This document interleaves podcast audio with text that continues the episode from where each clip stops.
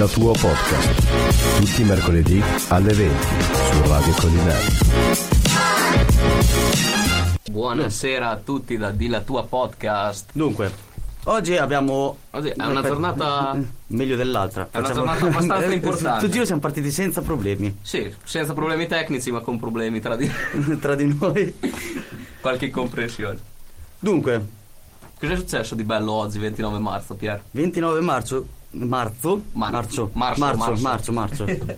eh, comunque sia, oggi è nato il personaggio, un attore, sceneggiatore e idolo, specialmente per quelli della mia età e anche più grandi, che è Terence Hill. Comunque sia, oggi è nato il grande Terence Hill, che tutti quanti lo conosciamo per... Lo chiamavano Trinità, continuavano a chiamarlo Trinità. Poi che, che cosa ha fatto? La, gua- la Guardia Forestale, ha Sarà- fatto Don Matteo. Il buono, il brutto e il cattivo. Ma che- No, no, no? no. Ah, poi, l'unico che non l'ha fatto l'ho preso io. Sì. Pulito. Il mio nome è dispari. Pari e dispari. Era un grande amico. nome è comunque- nessuno, mannaggia a me. Comunque sia, era un grande amico di Bud Spencer che lui ormai ci ha Ci ha lasciato. lasciato già da un po' di tempo. Comunque sia, cioè lui comunque sia ha fatto molti film in base alle sue anche ambizio- ambizioni. Non riesco a parlare oggi, ragazzi, scusate. Vabbè, Mm, adesso, perché piano, infatti- piano, piano. Fai un sorsino, fai un sorsino. Eh, che- dove? Va, va giù meglio, Vai, vai, vai, allora. Ah, che... eh, non saprei, io l'unico film che ho detto l'ho sbagliato. Vedete, ha fatto i suoi più grandi film in base alle sue più grandi ambi- ambizioni, come del tipo lui aveva l'ambizione di andare a cavallo, aveva l'ambizione della natura, tutto quanto. E E, quindi- lui eh, si è adeguato molto nei film. O Vabbè, i film si sono adeguati a lui. Una sessantina, quindi. Sì, anche più. Poi li ha girati anche in America, li ha girati, eh. La maggior parte era però sempre sullo stesso western come Sì. genere. Però, dai, lo ricordiamo tutti per Don Matteo. Sì, sì, eh, cioè, voi più- forse voi più giovani di me lo ricordate, ricordate per Don Matteo. No, no. Mio babbo mi ha fatto crescere a calci e pugni di Bud Spencer e Terence Hill, eh. Ah, ma quello credo un po' tutti. Poi quando fa- Sì, lo sì. facevano vedere su Rete 4, se non mi sbaglio, Eh. Ogni, oh, Sì, ogni volta eh. che tanto eh, passavi dal Eh, libro, po' adesso così ci non lo guardavi. su, su Netflix ci sono, ci sono tutti quanti su Netflix, eh, ragazzi. Da quando? Da tipo due anni li hanno caricati tutti quanti su Netflix. Aspetta, tu hai Netflix? Sì, Ah, che lusso di voi. Io Lo scrocco. Io sono un po'. Ah, anch'io. Vabbè. È verità, Io io lo sempre detto, sto io- con lei io- solo per Netflix. In Io lo verità, scocco è dal mio amico, lo scocco quindi. Giusto, eh, ma è per così che funziona. E poi avevo sentito che in verità volevano cavare questa cosa. Sì, no, ma non lo caveranno mai. Ma. Mm. Vivono di quello alla fine. Sì. Comunque sì, ragazzi, se, voleva- se vogliamo anche dirlo, Terence Hill ha anche la cittadinanza onoraria. è vero. Non mi ricordo il bene padre, il il paese padre adesso. è nato a Roma e quindi ha preso... È vero, cittadinanza Fiumicino. Esatto. Perché proprio per il suo padre e tutto quanto, poi mi pare che ci sia anche molto legato. Poi comunque sia, giusto per aggiornare un po' la cosa che non abbiamo mai fatto noi, è comunque sia, oggi sono uscite anche varie cose nella musica. Vabbè, te ti sei veramente... Ah, ma- Ma lo sai perché io l'altro giorno al lavoro stavo ascoltando la radio e ogni tanto buttavano queste cose. Oggi è tale giorno è uscita questa canzone tale dei Ah, ma- tali. Ma, pensa, sai cosa mi ricorda questo foglietto? Eh. L'almanacco sportivo, quello di. Infatti, guarda come l'ho intitolato Almanacco, Almanacco mu- musicale. Eh no, ma quello di come cazzo si chiama? Di Ritorno al futuro. Ah. Adesso andiamo dietro, andiamo a giocarci È le vero. canzoni. Cioè, io comunque sia, cioè, io qua- poi quando ho visto quella lì del 2002, ragazzi, cioè, come posso non dirla io? Ah, è eh. Quando è uscito l'ultimo album degli Articolo 31, Domani smetto, che, qua, che poi a mesi rifanno il nuovo. Vabbè, parliamo di cose serie. Nel 75 i cugini di campagna, Hit Parade.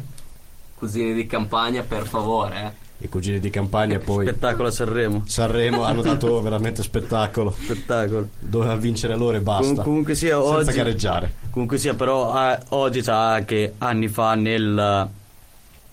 Se adesso lo trovo, 2013 ci ha lasciato Enzo Iannacci.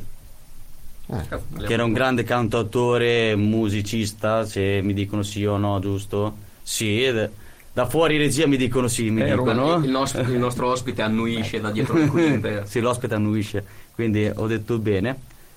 più o meno. più o meno. Sicuramente ne sa più di noi. Sì, ne sa più sicuramente di noi di sto genere. Però, passando oltre, tu Sad, Eh, io che ho fatto, mo? Tu sai dirmi esattamente che cos'è la clorofilla? La, la clorofilla io lo farei dire direttamente a Pando. La clorofilla. Sì, sì, Sì, che tutto cos'è qua. la clorofilla? Allora, la clorofilla dipende, lo vogliamo in ambito scientifico? Sì, Quello che vuoi. Un secondo che cerco su Google. Allora, no, allora la clorofilla è la, mm, il prodotto, Sostanza. una sostanza. la sostanza, è, Già il corretto. È prodotto- sostanza. è la sostanza prodotta dalle piante grazie alla fotosintesi, che permette alle piante di avere il caratteristico colore verde, se non sbaglio. È la, clo- sì, la clorofilla. Ma Vende- quanto cazzo ne so? sì. Dai, Dov'è il mio diploma qua da perito? E io ce l'ho, se vuoi te lo vendo. Quanto vuoi? È un bel po'. Allora niente. Però de- Otto e- anni di studi e, sono. per- e per il Ah, nome? Allora sto a posto. Ehm, dicevi scusa. e per il nome? Come facciamo a fare il cambio del diploma? Lì c'è scritto Pierpaolo Bucci. Vabbè, ma lì Ti ricordo che- ti qua, ricordo che sono nato al sud io. Ah, beh, Tutto è possibile. I- Ma io comunque sia chiederei più nello specifico che cos'è la clorofilla a Maurizio Pagliarani, che è qui Facciamo con una noi. presentazione fatta per il verso. Vai, falla, vai. No, io. Te, te sei visto che sei già Eh, partito? Ma no, Sì, sì, sì, ti ho visto carico. ma carico in un'altra- un altro giorno. E comunque oggi con noi eh, è presente l'azienda agricola Clorofilla di Mercato Saraceno e a voi la parola. È davanti al microfono c'è Maurizio Pagliarani. Cos'è, cos'è esattamente la clorofilla? Prima di tutto, buonasera. La clorofilla è un'azienda agricola. Vedi, già poi- cambia dalla mia risposta. No, no, sei stato molto corretto quel che tu hai detto, logicamente. La sintesi clorof- clorofiliana è proprio il verde delle piante. Eh, io dal di lì eh, ho dato il nome all'azienda, appunto, azienda agricola clorofilla. Tutto qua. Eh, è nata nel 90. eh, non sono io, sia i miei genitori, tutti i miei familiari non hanno un passato da agricoltore, è nato proprio così, proprio perché un giorno mi sono svegliato e ho detto io, facciamo questa azienda agricola. Quindi ci hai dato te il via a tutto quanto. Sì, la prima generazione. Io sono la prima generazione, diciamo così. ecco. Come ti è nata l'idea? Ma stavo studiando su ancora a Bologna, faccio l'università. eh, era un momento un po' duro, veramente un po' duro, perché gli anni no- 84, 88, nel 90 eh, erano, erano anni duri perché di studi intensi, facevo, stavo facendo ingegneria, mi ero un attimo arenato su, su un esame. E logicamente qui devo fare qualcos'altro, siccome non potevo star fermo, e andai a fare l'agraria. Facendo agraria, negli- nell'esame di botanica, e da lì è nata l'idea di dargli il nome clorofilla perché già mi stava, ehm, diciamo così, stavo valutando di, di- di dare vita a un'azienda agricola, proprio si vede che questa passione è nel DNA proprio, di- ti dico la verità, perché né i miei genitori facevano tutt'altro. E da lì è nato tutto, è stata veramente una cosa, una decisione un po' particolare, sofferta da parte dei miei genitori, in particolare da mia mamma, da mia mamma perché dice no, di tutto ma non l'agricoltore. Eh, cosa voleva che facessi? Di tutto ma non l'agricoltore. Cosa voleva che facessi? Gli andava bene anche fare il, ban- il, il ragioniere di banca, ma non l'agricoltore. Quindi eh, lei mi ha osteggiato tantissimo, però alla fine, logicamente, quando uno ha la passione, ha la voglia di fare, sono partito, le garanzie me le ha messe in banca e basta. Ma infatti, cioè, ormai mi conosci da anni a me. Sì, sì, Eh, ti eh. conosco da anni. Io, eh, lì l'ho, l'ho sempre vista lì comunque sia tua mamma. Sì, no, mia mamma è stato, diciamo così, un, un asse portante. Eh, mi ha sempre sostenuto dopo, logicamente, quando ho visto che non c'era più niente da fare, mi ero indebitato, quindi ho detto, "Eh, diamoci una mano. perché-" Eh, sì, però sconsiglio chiunque, a chiunque di mettersi in un'avventura del genere. Se non ha un passato da agricoltore, se non ha già... Quindi te dici di avere già Sì. dell'esperienza sulle spalle. Sì, perché noi eh, è quasi un, un caso abbastanza più unico che raro partire da zero, Eh, zero terra, zero, zero soldi, tante idee anche confuse tra l'altro, Eh, quindi è per quello, e tanti sacrifici, tuttora, tanti sacrifici perché ce ne sono tanti. Poi dopo dal di lì è nata l'idea di un'azienda, siccome doveva sopravvivere, di un'azienda multifunzionale, eh, eh, si è un po' diciamo così, si è un po' specializzata in tanti settori e forse anche il, è il guaio della clorofilla, nel senso il problema, perché fa tante attività ma non riesce a specializzarsi in un'attività importante, non riesce a fare il focus, eh, o meglio dire, non riesce ad investire solo in un unico settore. Eh, perché questo qui rispecchia un po' che purtroppo il mio modo di fare, il mio, eh, il mio carattere. Vorrei, a me piace fare di tutto di più, di tutto di più, solo che è un problema.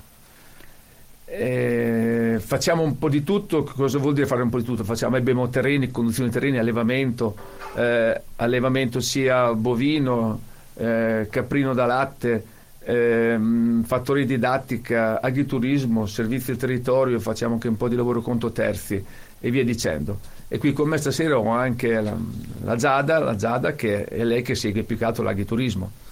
Eh, so. Ormai è, è, proprio diventata sì, sì, fa parte, parte dell'agriturismo, fa, fa parte fa, dei muri. Fa parte dell'azienda, è parte dell'azienda. Ma... In effetti io altrimenti non l'avrei, dico la verità, l'avrei solo non l'avrei spinto più di tanto perché il tempo n'è sempre poco, invece la Giada gli piace tanto seguire sia la ristorazione, l'ospitalità, eh, tutte queste cose diciamo così, che caratterizzano un'azienda agrituristica. E lei eh, si è messa a piedi pari, a testa bassa, a seguire questo settore e lo sta facendo con passione, veramente con passione. Questo è importante, la passione. Ci sta allora, facciamo cosa. anche una presentazione dell'altro ospite. Qui con noi c'è Giada Gallina. Come ci sei finita dentro alla clorofilla? Allora, buonasera a tutti. E niente, ormai sono dieci anni che sono dentro la clorofilla perché mi sono incastrata con il figlio di Maurizio. Incastrata proprio. incastrata. Occhio, perché incastrata qui Co- il come nostro un bel puzzle, siamo i due pezzi mi mancanti dello stesso puzzle. Ah, sì, un dettaglio. Ma non che stavi con il figlio, del figlio si era dimenticato. Si era dimenticato di avere un figlio, figlio. Eh, perché Dopo... sai com'è, il figlio ormai ha preso il volo e... Salutiamo Matteo da Bruxelles, esatto. che tanto ha detto che ci stava ci ascoltando, quindi speriamo di fare è, bella no, è il nostro primo ascolto dall'estero. Eh, no, no, no, no, no. l'abbiamo già avuti dall'estero. Se non ti, non ti Vabbè, il primo ascolto serio dall'estero. Serio? Erano... Gli amici di Sane che ci ascoltavano dove, dove era Londra. Ah, è vero, è vero. Beh, da fuori dall'Europa proprio. Dall'Unione Europea. Dall'Unione Europea. Continuiamo a espandere con oggi.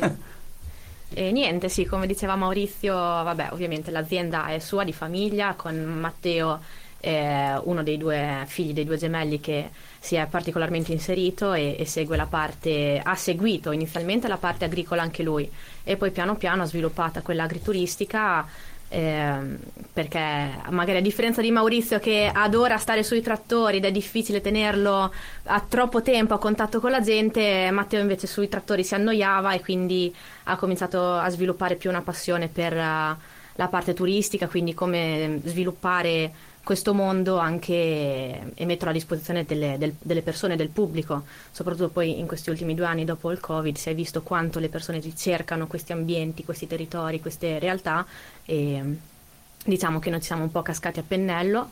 Da, da, tre anni più o meno, ormai sono proprio inserita anche lavorativamente nella clorofilla, non solo all'interno della famiglia e, e do una mano a Matteo a sviluppare questo percorso. Cioè avresti mai pensato che saresti finita no, lì? No, all'inizio dove, era sempre dove andare cavolo, prima? sto con un contadino.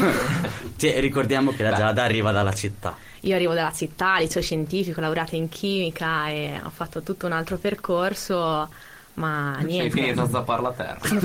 Io buono. Ho delle malazze, infatti anch'io, che mia mamma si vergogna.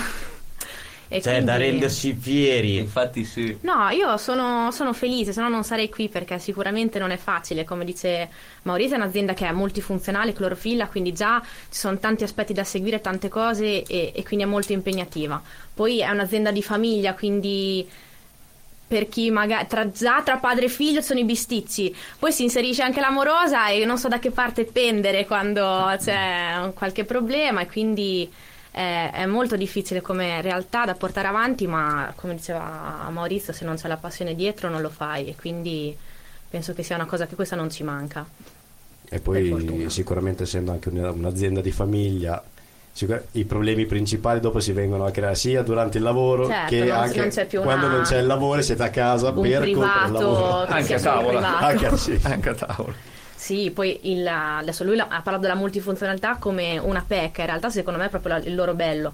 Come ha detto lui, è, è proprio parte del loro carattere, essere persone multifunzionali loro in generale, da, da Maurizio a- ai suoi due figli, ma anche la, la Milva, la moglie, cioè loro fanno di tutto e di più dalla mattina alla sera perché soprattutto nell'ambito agricolo sono proprio appassionati che sia non solo lo zappar la terra, ma anche allevamenti e si parla di allevamenti anche sotto un punto di vista futuristico, quindi tutte quelle sperimentazioni che fai, oppure anche noi nell'agriturismo non siamo un semplice ristorante, eh, abbiamo sviluppato e ogni anno cambiamo il nostro menù per essere sempre innovativi, essere sempre eh, sul pezzo, proporre eh, non solo piatti che rappresentano il territorio, ma che rappresentano noi e quello che noi realmente produciamo. Eh, oppure la fattoria didattica, lui, cioè, lui non lo so, perché è molto umile, ecco, quindi io ne, ne parlo sempre bene. Io so che sei stato tu uno Grazie, dei primi, sì, sì, sì. eh, a, Abbiamo cioè, non so come funziona, sei stato tu a, a creare un po' il, il giro delle fattorie didattiche. Abbiamo, sì, abbiamo, ci siamo fatti riconoscere da regione- dalla regione Emilia-Romagna un gruppo di, di aziende agricole, ci siamo messi a fare didattica. Esattamente, come l'Agribus, che è uno dei servizi che proponiamo ed è quello per cui tanti ci chiedono, è un qualcosa che eh, è stato Maurizio insieme a un, un Fabio, non so cos'era. boh. No, no, Boh, vabbè. l'idea è Ah, mia e ecco, l'ho, vabbè, fatto, l'ho, fatto, l'ho fatto costruire da, da- da- eh, da un'azienda. un via. bus, una cosa Come, come anche se qui viene una domanda ovvia, come ti è saltato in mente di fare, come svilupparti così Ma verso io- fare il didattico? Posso se mi passate la Sì, parola? la- eh, eh, le- le- io volevo un attimo, sì, questo qui è è una bella domanda, perché volevo far conoscere, eh, è sempre scolpa di mia mamma. Mi- eh, La madre è quella che sua. salta i perché mia mamma ha, ha se- ha sempre odiato il lavoro del, del contadino agricoltore perché è un lavoro umile, un lavoro faticoso io invece volevo far conoscere questo lavoro alla gente ecco, e quindi il modo è facciamo didattica facciamo capire il settore primario che cos'è facciamo capire cos'è che, eh, cos'è che mangio e da dove viene questo è stato solo questo qui solo per questo motivo Che comunque banale. non è scontato come idea, cioè. Anzi, Eh, ma, ma no, eh, eh, non ho fatto altro che mettere i rubinetti a, a, a- a- a serbatoio dell'acqua, eh, perché è lì è semplice, perché devi far capire, devi far capire alla gente da dove viene veramente il cibo che tu stai mangiando. Anche adesso si parla di carne sintetica, va bene anche quello, va benissimo, però dico, devi farlo capire che la carne non nasce, non nasce nel supermercato, Giusto. è questo. Capito Giada? Sì. Io so che in città funziona così, eh, che la carne nasce nel supermercato. Io Sì. quello che dico sempre No, è che dieci anni fa quando sono salita su non mangiavo niente, non mangiavo verdure, abituata, abito di fianco il Conad, cioè le salsicce le prendevo al Prendiamo tutto Conad. dal Conad, siamo Eh. a posto. Tanto è, lì, è già confezionato, è già Non hai tagliato. mai visto Sì, Maurizio arrivare giù al. Conad a portare la carne? Non l'hai mai visto? Non l'hai Cavolo. mai pensato? Già confezionata così no, e quindi quando sono salita su mangiare anche a tavola con loro per me era difficilissimo, cioè tutto aveva un sapore, la carne sapeva di maiale, facevo ma cos'è? Carne vera! E adesso per me mangiare il resto invece tutto quello che è confezionato noto, sento la chimica che c'è dentro e Non mangiava le verdure. in Non mangiavo le verdure. Non mangiava le verdure, non le conosceva. Ragazzi, non sto scherzando, eh. È qui. sono, mangiavo quelle che mi piacevano, i peperoni mi sono sempre piaciuti, i pomodori, fine, ecco tutto il resto, le erbette le di conosco. campagna, ma chi le ha mai viste? Cioè, se non le raccoglieva mia nonna, bene, se no... Mario, devi, devi farlo brucare veramente il campo d'erba lei. Ma brucarlo forte. il campo adesso è tutto così bello, appare, buono. Beh, l'ho fatta la mia gavetta. Adesso sono io che mi sto dedicando alla raccolta delle erbe, a imparare a conoscerle e anche a creare qualche, qualche servizio anche per le persone, oltre che per il ristorante. È incredibile, eh. Vedi? No, no, è incredibile, veramente sono, sono contento. Sono evoluta. Come l'azienda è evoluta, è evoluta anche lei insieme all'azienda. Eh, Come è certo. giusto che Ha sia. sperimentato un Avevo- nuovo punto un di tempo, vista. eh, c'era, che adesso Maurizio Sì. dice di sì, c'era un film chiamato Il ragazzo di campagna. Sì. lei, lei è la ragazza di città che è il film all'opposto. Ci facciamo un Mai documentario. a Documentario. Un docufilm su fatto come è io. iniziata e dove- dove è arrivata. No, però è bello, ultimamente che mi dedico molto anche ai social e a far vedere la, la realtà agricola, un po' ancora mi vergogno, ma piano piano farò vedere di più. Mi imbarazza appunto magari parlare di agricoltura proprio perché mi sento ancora molto esterna, però secondo me anche il mio punto di vista può essere piacevole per le persone proprio perché per chi non è abituato, chi abita in città, chi non conosce o comunque si è sviluppato in altri settori, attraverso magari il mio punto di vista capisce anche meglio la campagna rispetto a che parla direttamente con un agronomo che va diretto al sodo o ti parla di tecnicismi. Io ti parlo terra a terra di quello che vedo, di quello che è un allevamento, del discorso che uno dice oddio ma dopo con i capretti cosa ci fate, come fate a mangiarli? E io riesco a dirvi che cioè, da comune cittadina, per quanto sempre comunque mangiato la carne, anche a vedere un allevamento, vedere poi quello che c'è dietro per la produzione nel ristorante è una cosa così alla fine normale, fatta da noi che ci teniamo, che li curiamo, li cresciamo anche bene, proprio anche poi per questo accompagnarli poi nei piatti del ristorante. Non so, mi sono espressa male, però per spiegare sei che secondo me modo posso tuo, essere come devi- come devi Esatto. fare. È Beh, giusto. io perché- ti posso lasciare con una domanda e poi mettiamo su una canzoncina Vai. di stacco.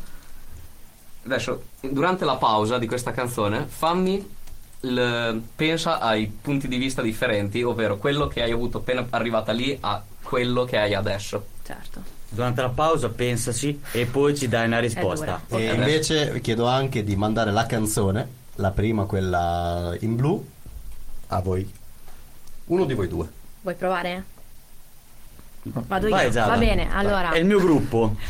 per, per, per, per Pierpaolo ora metteremo su articolo 31 domani smetto. Ed eccoci ritornati. Allora, alla domanda che ti ha posto Alex, riesci già a darci una prima risposta, una Sì, sì. prima bozza? Che formalità oggi. cioè, in effetti, guarda, è stranissimo. Comunque, PS, Alessia non ti salutiamo, ciao. Salutiamo la sorella della Giada che ci ha chiesto. Mi potete salutare? Sì, cara, No. ti salutiamo. Va bene, basta. dai. Prossima volta però ci- vieni su e ci porti della birra, grazie. Allora, risposta alla domanda. Eh, una cosa la più semplice che mi è venuta in mente è anche soltanto i ritmi, la differenza tra vive- il vivere in città e il fatto di la sera esci, vai a fare l'aperitivo, di mattina magari ti svegli, vai a fare una colazioncina al bar, eh, una vita un po' più comoda e agiata.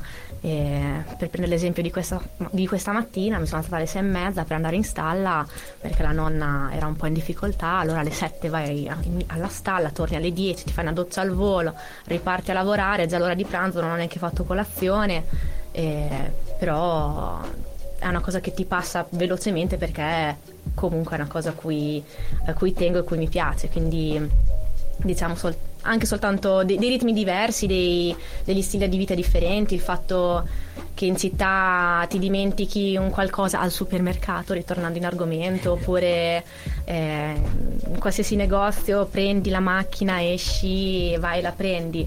Eh, qui siamo in un paesino un po' di campagna, non siamo chissà dove, ecco. Una metropoli. Es- però esatto, non è un- proprio una metropoli, quindi già soltanto noi scendere dall'azienda, venire giù in piazza, fare una commissione un pochino ti pesa. Specialmente quindi... venire in radio oggi. Oggi ha, ha pesato tantissimo. No, sì. Minchia, c'è ancora il sole alle 8 di sera adesso che ha cambiato l'orario, quindi c'era ancora da lavorare. Mauri è negato, eh. detto che non c'era più niente, ma andate troppo veloci a lavorare, cioè, ragazzi. Io invece, a proposito proprio di lavorare nell'azienda agricola, io avrei una domanda. Non so se definirlo un tecnicismo o sì o no. Però all'interno dell'azienda agricola, le vostre stagioni, cioè prendete 365 giorni l'anno, come, le come sono suddivise? Quindi boh, i, i primi mesi di, di primavera si inizia a fare che cosa, d'estate si è iniziato a fare cosa. Parlo di allevamento, agricoltura e anche turismo o produzione, vabbè, tutto quello che avete. Ma, ehm, giustissimo, sì. eh, come, come diceva mio nonno, di, di norma d'inverno i, i contadini si, si riposavano. Invece qui adesso non esiste, non ci si riposa mai, non ci, non ci si riposa più, soprattutto perché, ripeto, l'azienda essendo una- un'azienda multifunzionale eh, c'è sempre da fare, tantissimo, quindi nella primavera logicamente si- ci si dedica alla preparazione dei terreni per le, le semine primaverili, in questo momento qui cosa facciamo? Stiamo seminando, eh, ci si semina dal girasole alla colza, l'erba medica, eh, tutte quelle piante, esempio anche piante officinali che mm, sono annuali, solo quelle annuali, non le poliannuali, eh, mais e via dicendo. Ci si dedica in particolar modo anche, mm, la Giada adesso ha detto, questa mattina è stato sulle sei e mezza per essere insetti in stalla, però non ha detto a fare che cosa. Dopo glielo facciamo dire cosa, cosa sta succedendo in questo momento. Ehm, quindi l'allevamento purtroppo richiede sempre eh, la, nostra, la, nostra, mh, la nostra presenza 365 giorni all'anno, quindi non conosce né giorni di festa né giorni di Natale né giorni di Pasqua come tutti ben sapete. E molte volte anche di notte molte volte perché quando ci sono i parti quando c'è un problema. Adesso poi in questo momento qui eh, stanno esplodendo i parti delle, delle- delle capre. Addirittura abbiamo anche le telecamere perché, per seguirle perché è un momento molto delicato avevo un amico parlamentare eh, era nella Commissione europea Ah, ecco perché ha aperto l'azienda. Eh, no, no, assolutamente no. Mag- magari, io infatti. Lui il mese, il mese di, di febbraio, febbraio e marzo spariva. E dicevano: Ma dov'è, dov'è che va a finire questo tipo? Dov'è che va a finire? Ho scoperto anch'io dopo che lui aveva un allevamento di, di capre e lui marzo e aprile non si faceva più vedere. Perché in effetti lo assorbiva tantissimo. lo so- quindi addirittura perché aveva questa passione e era, non, non era italiano, eh, era, era polacco. Eh, lui, ma lo conobbi casualmente. Sì, sì. Ecco, ho detto, ho sbagliato a dire amico, un, con- Un conoscente. un conoscente, perché gli amici di solito sono quelli di infanzia, gli altri sono tutte conoscenze. Sì. Eh, io a me lo interpreto così. Mauri la pensa come me. Sì? C'ha ragione. Poi c'ha ragione. come- per me Sì, no, io penso che le vere amicizie nascono quando, quando sei bambino Certo, con un altro, certo. dopo nel crescere. Gli altri sono tutte conoscenze, io non so, anche conoscenze di lavoro, non c'è quel, quel- quel legame profondo che ci può essere tra, che, che nasce da quando, da quando si è praticamente piccoli, da quando si è piccoli. Quel legame che parte dall'ingenuità. Dall'ingenuità, sì, perché i bambini sono, so- sono neutri, i bambini sono neutri. Quindi Oggi non ho, mai, non ho mai utilizzato così tante parole giuste. Infatti, infatti, stai bene oggi? eh? No. è una domanda. No, te lo giuro, sono stanchissimo. e, e- e niente, quindi eh, poi eh, ci si avvicina verso, verso la, prima- cioè, la fine della primavera, ci si comincia a preparare per il periodo estivo per quanto riguarda anche sulla, la- la- l'azienda. Abbiamo le visite didattiche da maggio, quest'anno non so, così che ci sono tantissimo, tantissime. Avete, quindi prendete prenotazioni per... È la Giada che si occupa delle prenotazioni e tutto lei. Maurizio delega e basta. Sì, no. come un vero Beh, lui ha capo fa. avviato, è giusto che adesso qualcuno cominci anche a imparare quello che lui faceva. Mm. No, il, pro- il problema è che c'è tanta burocrazia da seguire, non tanto eh, per tenere in ordine l'azienda, Sì, sì. perché i controlli sono tanti e se becchi un controllo sbagliato sei finito. eh. Eh, se c'è un problema dopo. Eh, amici della postale, voi che ci state ascoltando sicuramente, Controllo. è tutto in In ordine, non delegate a nessuno dei vostri amici- amichetti. Grazie. e quindi dicevamo, siamo arrivati a fine primavera Sì, e inizia, inizia l'estate, dopo con la raccolta del grano, dei, dei cereali, eh, raccogliamo i cereali e dopo quindi cominciamo a, logicamente a raccogliere anche le erbe mediche, il fieno, immagazziniamo tutto, i cereali vengono venduti, una parte, piccolissima parte ce la teniamo per macinare le nostre farine, E poi abbiamo nel vigneto, si fanno le normali operazioni di, eh, culturali nel vigneto che dopo la Giada sa anche... La Giada è incredibile, sta facendo di tutto. Cioè, t'ha voluto portare giù per quale motivo? Ma infatti non lo so. fare tutto io. No, ho detto, ma no, non va, va vieni giù per rimanere umile. Ma dai. detto prima. Eh, poi dopo, logicamente, tutta la ristorazione, la parte estiva, quindi l'ospitalità, la didattica, eh, la ristorazione eh, e, e tutti i lavori in campagna. Poi si, si arriva verso l'autunno dove ci si inizia a preparare i terreni per le semine, la raccolta, la raccolta dell'uva, la vendemmia eh, e via. E, e- quindi il ciclo, le semine e, e si ricomincia. Questo qui è il ciclo della natura, il ciclo della vita. Poi ogni anno si aggiunge sempre qualcosa, da, da un paio d'anni all'allevamento dei polli. Ah, giusto, mi ho dimenticato. Abbiamo, abbiamo ne- che ne così. È vero, una, hai comprato una macchina nuova, e quindi cioè, il No, lavoro... no, no, no, no, no, no, Sì, sì, non, no, no, non magari, autovettura, no, non no. autovettura. No, lui non ce l'ha l'autovettura. Siamo con Un'automobile. Allora, io mi ricordo, ragazzi, vi ricordate quando eravamo tipo alle elementari, medie, che iniziavamo a studiare l'agricoltura, settore primario? Settore primario. vi ricordate mh, quando si divideva, tipo c'era un terreno, si divideva in quattro Sì, e si faceva ogni- in ogni Per la pezzo... la rotazione. Rotazione com'era? Eh, Non mi ricordo. Quaternaria. No, ah. 4 e quaternaria, giusto? No, sì, ma sì, no. sì, la rotazione sì. Adesso, Ecco. Logicamente essendo Io un'azienda... ti voglio infatti chiedere di rim- farmi ricordare un po' questa Remember, cosa. fa- Voglio piccolo remember. Ma avete, fatto, la sigla. avete fatto agraria? Lui? Io ho fatto Sì, la sì, sì, lui lo no, ah, no, perché... No, io... No. No, noi, Me lo sono ri- ricordato così. Noi no, ho visto parlate di rotazione, quindi che è una cosa fondamentale. infatti volevo- Eh, noi, noi sui nostri ospiti ci informiamo. Infatti volevo chiedere no, infatti sono una parte un po' più cose che tecnica rimangono come funziona. come i vassalli, valvasciori e valvascine. Cioè. Eh, sono quelle cose che rimangono da sempre e per sempre. La, la rotazione, tra l'altro, è proprio una pratica che è anche, diciamo così, caldamente consigliata dalla, dalla, dalla, dalla, CE, dall'Unione Europea. Quindi cosa vuol dire rotazione? Rotazione che vuol dire che non- nello stesso piazzamento di terreno non ci può andare più di un anno, cioè eh, non ci può andare la stessa cultura per più di un anno. Facciamo un esempio, in un piazzamento di terreno ci mettiamo un anno il cereale, quindi eh, il grano, l'anno dopo possiamo metterci l'orzo, oppure un'altra cultura, eh, il favino, già siamo già a tre anni, o la medica. Ecco, di solito la rotazione è così, la medica ci sta più di un anno perché può starci, è una leguminosa, quindi è una pianta che aumenta la fertilità del terreno. L'erba medica è una pianta veramente, diciamo così, green, come va, va di moda a dire. Perché No, non ha, non ha bisogno di apporto di concimi Sì. e quindi perché ha eh, un, risobio che non fa altro che prendere un batterio che prende l'azoto dall'atmosfera e lo colloca praticamente alle radici. Quindi una- da sola. Conciba da sola, sì. Eh, quindi è, è- una, è una pianta diciamo così, che si addice bene ai nostri territori perché non sono territori irrigati. Eh, e il grano idem. Queste sono le, le, le culture principali che diciamo così, sono i cereali, erba medica da noi.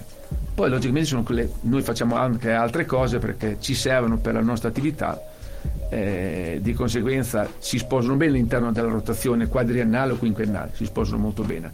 Dopo mi sembra un po', se volete io ve lo spiego, però mi sembra un po' troppo eh, tec- segniamo un po' troppo tecnici, dopo non so chi è, mm, vi posso anche annoiare. Ma Questo è così. Obiettivamente, Quindi obiettivamente siete, siete stati chiamati per questo. Ah! Vi abbiamo chiamato come azienda agricola, quindi i tecnicismi dovreste dirli. Ah, va benissimo. Vogliamo tutto dalla A alla Z. Va benissimo. Allora poi diciamo siamo una tecnologia. cooperativa agricola sociale. Sì, sì, anche dopo. Perché ricordate che tutto quello che direte qui sarà salvato, messo sulle piattaforme Ah, e pot- ok. si potrà riascoltare. Quindi, se lo volete far sentire a qualcuno che fa parte del vostro ambiente e tutto, ce l'avete pronto con tutti i tecnicismi che avete anche spiegato. Molto Perché interessante. diventerà successivamente un podcast da Eh, ascoltare infatti- qualsivoglia si voglia. Una nostra piccola bio. Qualsivoglia si voglia. Esatto. Esattamente. Molto interessante. Quindi allora approfondisco un po' di più nel senso che l'azienda è biologica, fin da quando è nata, diciamo così da quando è nata è biologica. Eh, essendo biologica la rotazione è obbligatoria. Quindi non, non- è obbligatoria, altrimenti non ti rilasciano la certificazione biologica. Perché Ti- è obbligatoria? Ti faccio Sì. subito, scusa se ti interrompo, una parentesi. Cosa si intende per biologico? biologico è un'azienda quando non utilizza, diciamo così, prodotti chimici di sintesi. Ok. Quello che ha studiato la Giada, in poche parole. Esatto. Sì. Sì, quello che ha studiato lei- Pieno quindi lei. Quello che ha È studiato lei, lì non ci deve essere. collegato. Basta. È un circhiolo. giusto. E come concime, nutri- va bene, essendo, avendo gli allevamenti, noi utilizziamo i nostri letami. Possiamo utilizzare anche i concimi eh, biologici che esistono in commercio tranquillamente, che ce ne esistono tantissimi, però non di sintesi, quindi non chimici. Tutto qua. E non si possono usare neanche eh, fitofarmaci non ammessi per l'uso biologico. Faccio un esempio per il vigneto, la bottiglia bordolese o zolfo è ammesso tranquillamente. Poi ci sono anche altri principi attivi che adesso stanno prendendo piede, che stanno andando molto bene come stanno andando. Eh, così anche per le culture, per le coltivazioni erbacee, quindi dai cereali, tutto quello che non è chimico, tutto quello che non è di sintesi lo puoi utilizzare ammesso nel biologico. C'è una lista di prodotti dove tu eh, attingi, eh, dove dire sì, questo qui lo posso utilizzare, se hai un problema, ho detto, come posso risolvere questo problema? Vediamo un attimo, c'è un problema. Eh, non so, la ruggine nel grano, ecco, faccio- mi faccio un esempio, la ruggine nel grano, ah, il grano mi si sta ammalando, può succedere quando ne- negli anni, quando eh, anni piovosi, quando c'è molto- molta vegetazione, il grano può prendere l'oidio e la ruggine. Lì possiamo eh, usare sì, dello zolfo bagnabile dalle- delle- dalla poltiglia tranquillamente, quindi possiamo entrare in campo, possiamo concimare con i concimi biologici i liquidi che esistono, con, batte- con i batteri azoto fissatori che ho comprato quest'anno, sta andando molto bene, stanno andando e sto provando. E tutto quello è ammesso. Ma avete tipo una lista eh, che Sì, dà sì, boh, sì, poi- l'Unione Europea che Sì, c'è scritto C'è una lista, di, sì, una lista di prodotti che si sono accreditati da biologico. Un'azienda di biologico quando è biologica un'azienda? Quando logicamente è certificata ed è sottoposta a controllo, a controllo da parte di un ente certificatore, il quale ti viene a fare, si chiamano visite ispettive. E queste visite ispettive tu non devi fare altro che ehm, far vedere tutti i terreni, fai vedere eh, tutti i, i registri e tutto quello che tu eh, hai fatto. Praticamente tutto quello che fai lo devi scrivere e tutto quello che è scritto deve essere fatto. Se tu rispetti queste, tutto questo, diciamo così, ehm, tutto questo programma, lo rispetti, logicamente ti rilascia una certificazione di azienda biologica dopo due anni di conversione. Noi siamo biologici dal 90, quindi abbiamo avuto l'anno scorso un, un richiamo perché ho sbagliato una rotazione, eh, non perché ho sbagliato la rotazione, quindi una, una- proprio una banalità, ma una mia ingenuità, perché era entrata una nuova normativa che non avevo seguito, ma non è che questo qui in tutti questi anni, quindi fino adesso è stata immagino, bene. immagino il pensiero, te mi hai fatto fare una rotazione di un'altra cosa. Sì, no, no, eh, no, io pensavo che avesse, niente, non entro nel, nel testimonio perché è una banalità, perché anche lo stesso, lo stesso ispettore ha detto, ma non so, intanto quest'anno io bisogna che te lo segnali, ma non è niente di particolare. Ti ha fatto È un un di avvertimento, dai. È un, è un richiamo di stai attento, se non farlo più, eh, tu devi mettere in atto tutti quegli accorgimenti perché questo non succeda più. Però gli accorgimenti era quello che sono stato stupido io, tutto qui il problema. Anche perché, se non sbaglio, eh, la, scri- la piccola, per scrivere la piccola scritta bio, se sbagli qualcosa vai anche sotto la legislatura europea, se non sbaglio. Sì, no, gli enti certificatori, allora, per riconoscere adesso un prodotto bio, logicamente eh, so- mh, c'è la fogliolina, adesso il, il simbolo è la fogliolina con le stelline, delle- sono le stelline del- degli stati europei, quello è il logo che ti riconosce come azienda bio. E per avere quel logo lì logicamente tu devi essere certificato. Eh, da, quest- da questo en- da questi enti che ne esistono 5 o 6, adesso non mi ricordo più come sono in Italia, i quali ti danno questo eh, ti danno la possibilità di fregiarsi con questo tipo di, di logo. Tutto qua, dove sotto c'è scritto anche il- la tua dicitura. E, ad esempio, io ho il codice 3042, IT0 Forlì 3042, ecco lì. Da lì puoi andare sul sito, sul sito del, del ministero e vedi se realmente sono o no certificato. Ho, ho scritto una balla perché tutti potete vedere. Ecco, tutto aperto, tutto adesso alla luce del sole, eh, non è che puoi scherzare su queste cose. Anche perché se poi ti beccano, eh, immagino che... Allora, se ti beccano sono guai grossi, se hai fatto qualcosa che non deve essere fatto sono guai grossi perché eh, vieni praticamente radiato dal, dal settore biologico e poi eh, non puoi più attingere a contribut- alla contribu- ai contributi dell'Unione Europea eh, da, qui, a- da qui per i prossimi vent'anni praticamente. Quindi è un rischio molto grosso, il gioco non va, cioè non, non puoi permetterti di sbagliare. Ecco, questo qui sì. Ma parlando prima hai parlato, accennato alle malattie delle piante.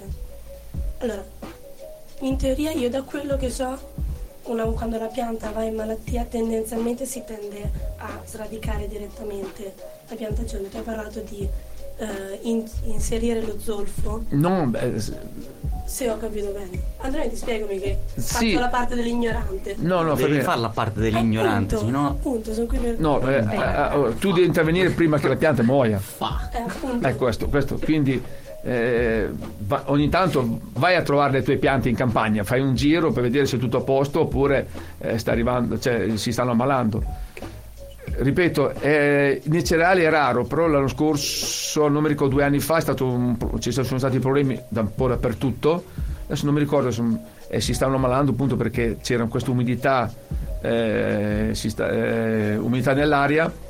Eh, lo- logicamente quindi queste spore questi, eh, sì, eh, cos'è il- il- la, la- la cosa la, la ruggine? La ruggine non è altro che una materia funginea quindi per tutto l'apparato fogliare quindi quando l'apparato fogliare la ruggine con la ruggine si comincia eh, ad asseccare non fa più la fotosintesi non fa più la sintesi clorofiliana la pianta se ne va quindi per intervenire cosa fai? questo qui dai, dai questo prodotto e non fai altro che bloccarla lì fermare in modo che non si espanda quindi se tu lo blocchi quando la parte verde ne è rimasta poca non fa più sintesi non riesce più a andare a maturazione a portare a maturazione le cariosidi del, in questo caso qui del grano e quindi le porta a maturazione tu perdi metà del raccolto. Quindi è importante intervenire in anticipo cioè nel più breve tempo possibile. Quelle piante veramente come, sono come le persone eh? Vanno come le persone questo è vero. E quindi, cioè, visivamente, per esempio, come fai a riconoscere una malattia in una Eh beh, questo qui dopo è l'occhio clinico, come un medico riconosce un problema di una persona, è, abbastan- cioè, abbastanza semplice, ma alcune volte anche un po' succedono dei problemi subdoli, eh, solo sulla foglia, sul lato inferiore, ehm, inferiore della, foglia, della, della foglia riesce a capire quando si comincia a malare, proprio nei primi stadi. In una coltivazione erbacea è molto, è molto semplice, via. eh, forse anche in una coltivazione arborea, quindi da frutto, quindi è importante sempre vigilare. Addirittura nelle, alberi- nelle piante da frutto ci sono questi trattamenti metodici, sai che data scadenza devi intervenire, intervieni. Io nelle piante, nelle coltivazioni erbacee intervieni se c'è bisogno, altrimenti no, assolutamente non, non vale la pena, non vale la pena. Perché alla fine spendi più quello che devi curare piuttosto che quello che a raccogliere. Bravissimo, bravissimo. Ed è molto più difficile intervenire invece nel mondo degli animali. Lì sì invece devi stare veramente molto attento perché quando te ne accorgi è già troppo tardi. C'è un detto proprio sulle- sugli ovini che prima muoiono poi si ammalano. Da, Quindi- da dove arriva sto detto? Oh, lo- io l'ho, l'ho inventata io. Ah, è qui. Si svela la magagna. Giustamente. È che avevo fatto fatica, avevo fatto fatica a capirla, però ho detto, boh, chi Ti metti quell'attimo. No, no, ma è, è vero, i, i veterinari infatti l'hanno, l'hanno cognato come fosse suo. Sai che hai ragione, prima muore e poi si ammala, perché molte volte si- muore e non sapeva il motivo. E invece il marchio di sto detto? Eh? Lo, lo devi depositare? eh? Sto detto. Copyright. No, no, ma è un gaico però, sì. Sì, eh, no, su- io parlo degli ovi, ovi caprini. I bovini danno l'avvertimento un po' prima, ecco, un po' prima. Eh, questo, questo qui è vero. Ed è, ed è forse, però logicamente, per fortuna, diciamo così, non si ammalano, si ammalano raramente, ecco, raramente. Se le condizioni, diciamo così, eh, del benessere animale vengono rispettate, altrimenti sai com'è, è molto difficile. Adesso facciamo una piccola pausa. Va bene. Dopo ti faccio un ritorno indietro per quello che hai detto prima e ti pongo una domanda su degli animali che hai. Quindi Ok, ci ok. sentiamo tra poco. A Ragazzi. dopo. Ed eccoci ritornati. Pier ci ha lasciato con una domanda e se la vuoi por- riporre di nuovo? Dunque, io mi riallaccio a un accenno che hai fatto ai dei tuoi allevamenti. Che hai esattamente, credo ancora, comunque sia perché vedo che produci il formaggio, Sì. le capre. Sì. Cosa ci puoi dire di questi allevamenti? Cioè di queste capre? Pecore. No, capre, non pecore. Scusa. Ca- capre da latte e pecore da carne. Visto? Visto? Sì. La pecora è la razza leppenninica, la pecora che è una razza autoctona della zona, diciamo così. Da lì produciamo gli agnelli o i castrati, sempre per la ristorazione, solo per la ristorazione. E invece le capre da latte, eh, le capre che la, la camosciata delle Alpi, eh, quella capra marroncina, eh, avete presente? Ah, una cosa che ti volevo dire. Eh, dopo lo aggiungo dopo. Eh, eh, scusatemi. no, scusate, volevo dire, non, non mi devo dimenticare, che mi sembra una cosa molto importante per la, la- la vostra collega. Eh, è quella capra marroncina che non so che vedete sempre nei, so, nei cartoni animati, quella che va sempre su, non è bianca, è marroncina. Si chiama camosciata delle Alpi, ma è una capra che proprio appena piove, appena c'è il freddo, si rifugia subito nella stalla, che non si chiama stalla, ma si chiama caprile. Ovile per le pecore, caprile per le capre. Poi ovviamente un'altra domanda sorge. Sì. Da dove sei partito per le capre? Ma mi ha. Le pecore. eh, no, sì, per le capre, no, più che altro per le capre, che è l'allevamento più. Diciamo così, non tra i più recenti che abbiamo, poco ci manca, tra virgolette, come, come- come razza di animale che stiamo allevando. Eh, perché è un animale molto tenero, è veramente curioso, è- è- è- ti fa- mi, mi fa morire, mi fa morire perché è simpatico, dispettoso ma simpatico. Eh, E dopo da lì mi ha catturato l'attenzione e poi... Io dico sempre che è stato Matteo a partire con le carte. Sì, è stato... Mi ha ingannata. No, non ti ha ingannato. Ora, Matteo Ti ha ingannato. ha seguito, ha seguito le capre, infatti le abbiamo andati a comprare fuori, tra l'altro siamo andati su in La- Alta La Italia. scelta di La scelta mettere questo nuovo allevamento io so È di Matteo, sì. che è di Matteo, È di Matteo, sì. per sentirsi ancora più parte dell'azienda, Sì, non dipendente tuo. è vero, è vero, è vero. ed essere, È avere vero. qualcosa di suo nell'azienda. ha seguito per il primo anno due anni le capre, poi dopo, e dopo, dopo sì va bene. Invece Siete dopo- belle, ciao. Ciao, dopo ha visto che era molto, era molto impegnativa la questione, la- eh, che era molto impegnativa perché bisogna mungere due volte al giorno, quindi mattina e sera.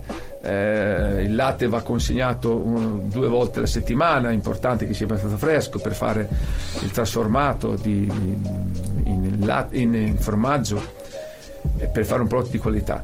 Eh, dicevo, le pecore le abbiamo sempre in parte sempre avuto perché per produrre questi agnelli che vanno per lo più per le- il ristorante e i castrati sempre per lo più per il ristorante. Logicamente poi Quando se- non le mangiano i lupi. beh, adesso ci sono- c'è, c'è anche quel piccolo problema, via, che è, è vero. L'anno È scorso sempre esistito da anni poi quei problemi, eh. tipo, No, l'anno, l'anno scorso, l'anno scorso 10, 10 in un colpo ci hanno fatte fuori. Sì, è stato lo stesso, lo stesso ALS che hanno fatto il sopralluogo ha detto, eh però, detto, un bel branco di lupi qui si sono divertiti, sebbene che erano ben recintate, eh, solo che hanno scavato, hanno scavato da sotto molto bene e ce l'hanno fatta sotto il naso mm, perché il recinto dove teniamo custodite le pecore è proprio attaccato all'allevamento quindi loro potevano decidere dentro o fuori ma non hanno avuto scampo non hanno avuto. Questo purtroppo è il ciclo come dico della natura della vita non ci si può fare niente. Delle volte cosa vuoi, fare? Quando succede amen. Eh, dispiace perché è una perdita, una perdita economica e una perdita anche, diciamo così, anche di- del lavoro che tu hai dedicato a questi animali. Per quanto tornando al discorso delle capre, eh, mi, ha- mi hanno appassionato, adesso logicamente il numero comincia a essere considerevole, eh, comincia a essere anche molto impegnativo, anche dal punto di vista diciamo così, delle risorse umane che sono sempre difficili da reperire sul territorio. Eh, per fortuna c'è, c'è sempre un ragazzo disponibile, un ragazzo che è il nostro dipendente che è sempre lì. Se io adesso accendo le telecamere, sicuramente li installa a vedere perché è il momento di E dorme, parte. dorme lì in poche parole. Perché stamattina la Giada, come dicevo prima, alle 7, alle 7 era già su perché dovevo un attimo. a far tettare tutti i caprettini, a controllare. Adesso- Giada, Giada, quanto sono teneri? ah, Tenerissimi. Sembrano proprio dei bambini, ma lo dice Sì. anche Zaghi. Come bimbi, come bimbi quando sì, li Zaghi fai è, tettare. è che- il ragazzo che, che un ragazzo indiano che installa. Lo salutiamo, casomai ci sente. Eh, non, non sapeva perché altrimenti lui è, è, tra l'altro molto tecnologico, è sempre su internet, quindi Ma and- andar bene ha visto che siamo in diretta, forse. sì.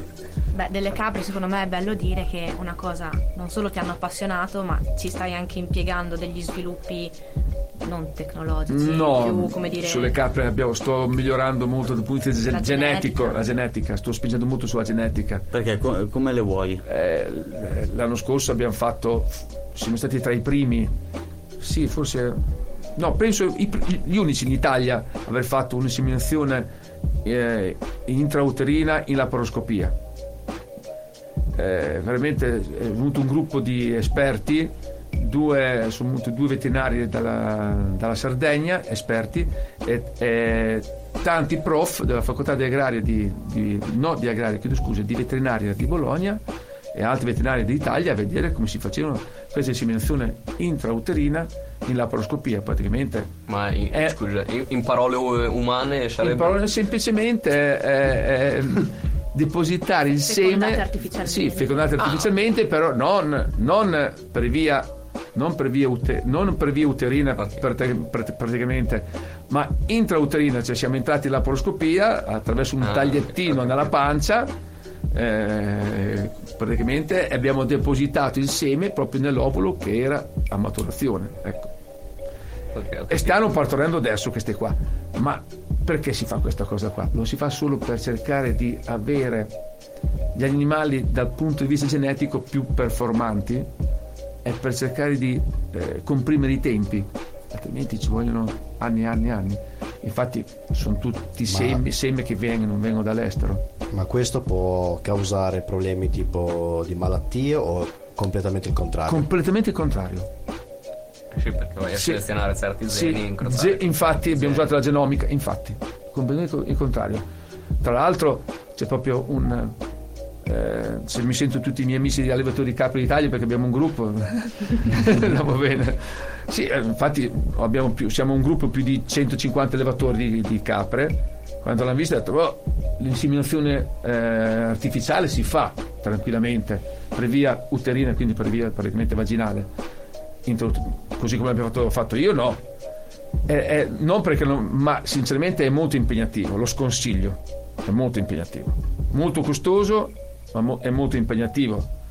Hai voluto rischiare. ho, ho voluto rischiare su- soprattutto sulle infatti l'abbiamo fatto sulle capre si chiamano nullipare quelle che ancora non hanno partorito su- sulle giovani. Abbiamo preso 20, 20 esemplari abbiamo selezionato quelli 20 lì questi qui abbiamo sincronizzato i calori abbiamo sincronizzato i calori prima di fecondare abbiamo fatto l'ecografia no eh, vi dico un attimo tutta la prassi visto che vogliamo andare nei, tecnici- nei tecnicismi Esattamente. Bene. Vai. Prima abbiamo, abbiamo scelto le capre dal punto di vista gene- genetico. Si fa l'ecografia, vediamo un attimo come sono messe le tube, se è tutto a posto, l'utero è tutto ben confermato. Infatti, due le abbiamo scartate perché non erano a posto. Si fa ecografia, poi si sottopongono a un, diciamo così, a un piccolo trattamento veloce così, di, di- di ormoni per capire come reagiscono. Si sincronizzano i calori praticamente. Poi al momento, eh, quando si sono sincronizzati, si sanno, si sa- sappiamo benissimo quando è che eh, l'uovulo va a maturazione, sappiamo che dobbiamo intervenire in quel momento lì. Quindi si mette in piedi tutta la, la- la- la macchina, arriva il seme col corriere in, nell'azoto liquido praticamente il giorno prima. Eh, il giorno prima arrivano l'equipe di veterinari si montano su tutti gli ecografi non vi dico veramente vi dico- non vi dico è stato una, è una clinica un Eh, Bufalini. no, no, ma tra l'altro ho avvertito anche l'ASL se vogliono venire l'ASL del territorio Si faceva prima portare la capra al Buffalini. prossima volta. te, te lo prossima posso, volta. te lo posso dire, te lo posso dire, te lo posso dire. Sono 15 persone che seguivano tutti. È stato veramente molto emozionante, vi dico la verità. Perché vedo Maurizio fa il padre sono io. No, diciamo, io e la prof Ghisleri della facoltà di Bologna veterinaria facevo questo qui, ma visto come ci mettiamo il nome a questo capretto, ci riusciamo a fare, ci riusciamo, se sarà partorissimo, va bene. Abbiamo scelto che i nomi, tra l'altro. eh. beh, È stato molto beh, bello. qual- molto qualche bello. nome, uno spoiler No, di qualche nome. Ma no, abbiamo messo il nome, il nome della, della prof, una Beatrice, se nasce femmina, si chiama Beatrice Ghisleri. Infatti, sono, infatti qui dopo il grande compito che ha il ragazzo su quando nascono, perché possono, possono nascere che contemporaneamente eh, possono partorire in contemporanea due due o tre capre, quindi fai fatica, quindi ci vuole la, la mamma, la, la maternità certa. Quindi appena nascono c'è il ragazzo che mette subito un, un bracciale al capretto di un colore e lo associa al numero della mamma, perché questo è importante sulla genetica, la selezione genetica, sapere mamma certa. Il papà lo sappiamo chi è. Eh, È quello. Sappiamo, sappiamo che con la capra numero 35, faccio un esempio, è stato fecondato col seme 2, 3, 5, 6 che corrisponde, mi ricordo, un, mi ricordo un, un- maschio che si chiama Nixon, ecco mi è venuto in mente, su un maschio che infatti si chiama Nixon. Nixon me lo immagino un coso gigantesco, tutto incazzoso. No, invece- E invece era sto bagaglietto lì. nel bagaglietto. E appena che nascono lui mette subito il collarino o il braccialetto sappiamo che quella è la mamma. Quindi vediamo un attimo come sviluppa e questo qui è miglioramento genetico fatto sul campo. Non, non fatto in laboratorio ma fatto sul campo. Questo è, è- ed impegna tanto lo- veramente lo se n- impegna tanto sia dal punto di vista umano, dal punto di vista lavorativo, dal punto di vista economico, Eh, però lo faccio per questa, per questa passione, i numeri ce ancora ce lo possono permettere, poi dopo vedremo. Poi dopo le future mamme vediamo quanto latte producono, con quanto contenuto di grasso, di proteine, questo è importante il, il- eh, il latte, si fa per questo motivo qui e anche perché possono resistere meglio alle- alle malattie si ammala facilmente, si può ammalare, viene molto vaccinata la capra per- sia per problemi di mastiti come tutte, eh, o per altri tipi di problemi. Le vaccinazioni sono fondamentali per gli animali, per tutti gli animali intendiamo, eh? Sì, sì, sì. per tutti i tipi di animali. Se non ci fosse vaccinazioni è fatica a fare l'allevamento. Saresti sempre dietro a fare antibiotici, che adesso con la tax farm meglio non utilizzarli, cioè non si possono utilizzare perché non fai solo dei, dei disastri. Tutto qui. Anche dal punto di vista legale, sì. Anche da un punto di vista legale, se non sbaglio, molti antibiotici sono stati proprio negati da qualche anno, neanche troppi. Sì, eh, sei sottoposta a dei controlli non di poco conto. Adesso noi abbiamo un, eh, si chiama registro elettronico, se abbiamo proprio dei farmaci dove in automatico quando si fa la ricetta, la ricetta elettronica, proprio la ricetta elettronica degli animali, se volete c'è l'applicazione posso anche vedere, eh, in automatico sai a, a chi hai fatto quel tipo di, di- di- di antibiotico eh, e quell'animale lì logicamente non puoi macellarlo e, e devi eh, sempre mm, rispettare i tempi di- diciamo così si dice i tempi di adesso mi sfugge la terminologia giusta di sospensione ecco tempi di sospensione importantissimo perché c'è questo accanimento contro gli antibiotici negli animali? Perché l'animale dopo logicamente eh, va nel piatto delle persone, della, della gente. E questi antibiotici hanno creato que- questo tipo di antibiotico resistenza nelle persone dove non reagiscono più antibiotici, questo ed è vero, Eh, questo qui hanno abusato tantissimo, hanno abusato in passato. Ma una domanda, ci sono anche, perché poi questa è proprio curiosità personale. Sì, prego. Eh, ci sono anche degli antibiotici che vengono eh, somministrati, ma possono essere somministrati solo in determinate fasi perché c'è necessaria una- un metabolismo particolare, un progresso eh, metabolico per cui poi in realtà dopo un tot di tempo la carne comunque è comunque macellabile. Non so se mi sono spiegata bene. No, allora, se tu utilizzi l'antibiotico eh, un animale vuol dire che c'è un problema. Eh, c'è un problema, sta male, c'è un'infezione, ecco. Per non perdere, per non perdere l'animale molte volte lo, lo fai, può succedere che tu lo faccia.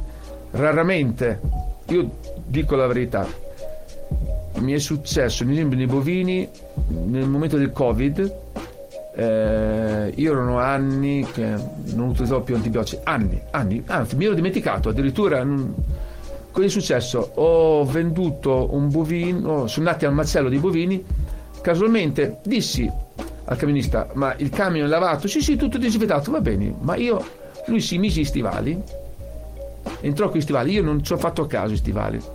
Bene, dopo otto giorni mi cominciavano a morire i vitelli, non capivo il motivo. Primo vitello lo prendo, lo porto, io ho la mania quando muore qualcosa, lo prendo, lo porto all'istituto zooprofilattico perché devo capire il motivo. Cioè, non, non può morire, stava bene il giorno prima, il giorno dopo.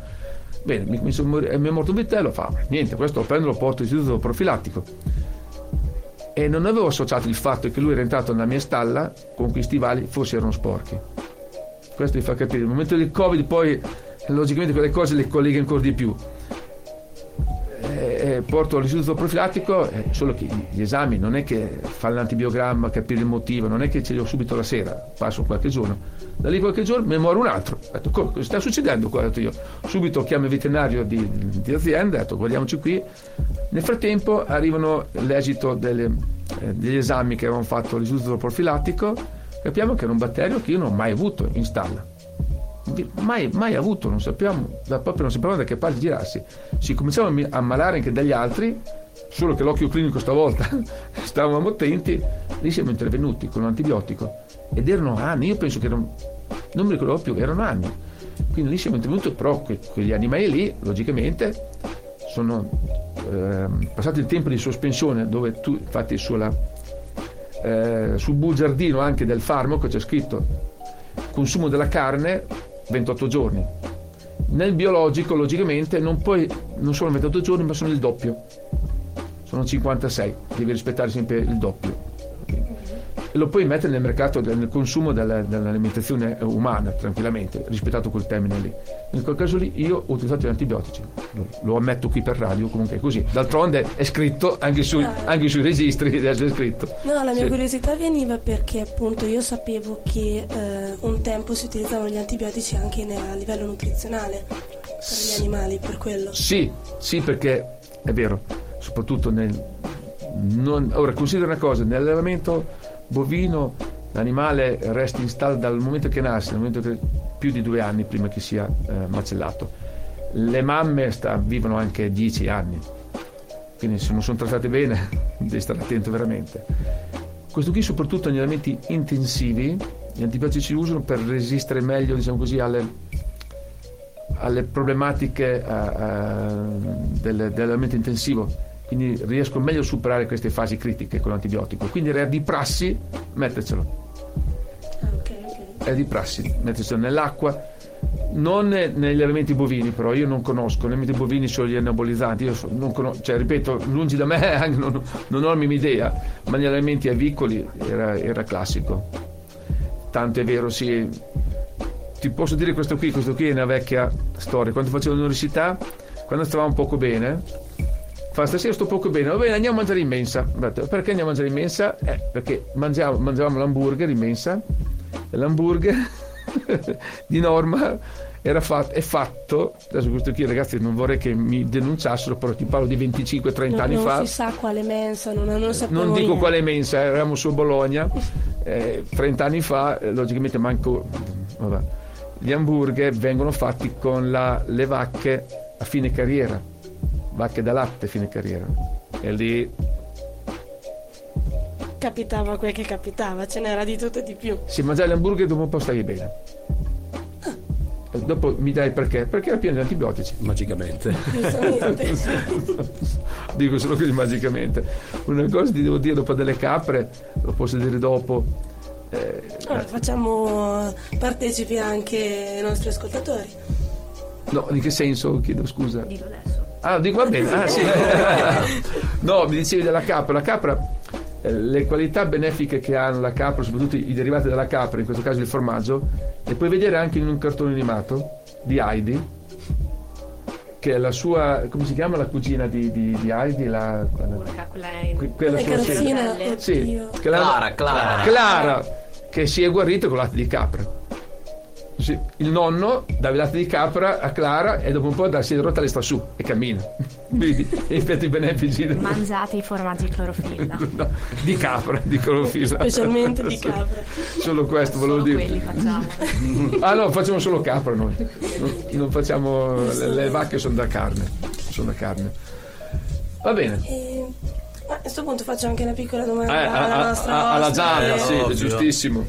Che hai detto che hai iniziato a lavorare all'interno dell'azienda passo dopo passo. Quindi pian pianino ti sei intrufolata nei vari settori.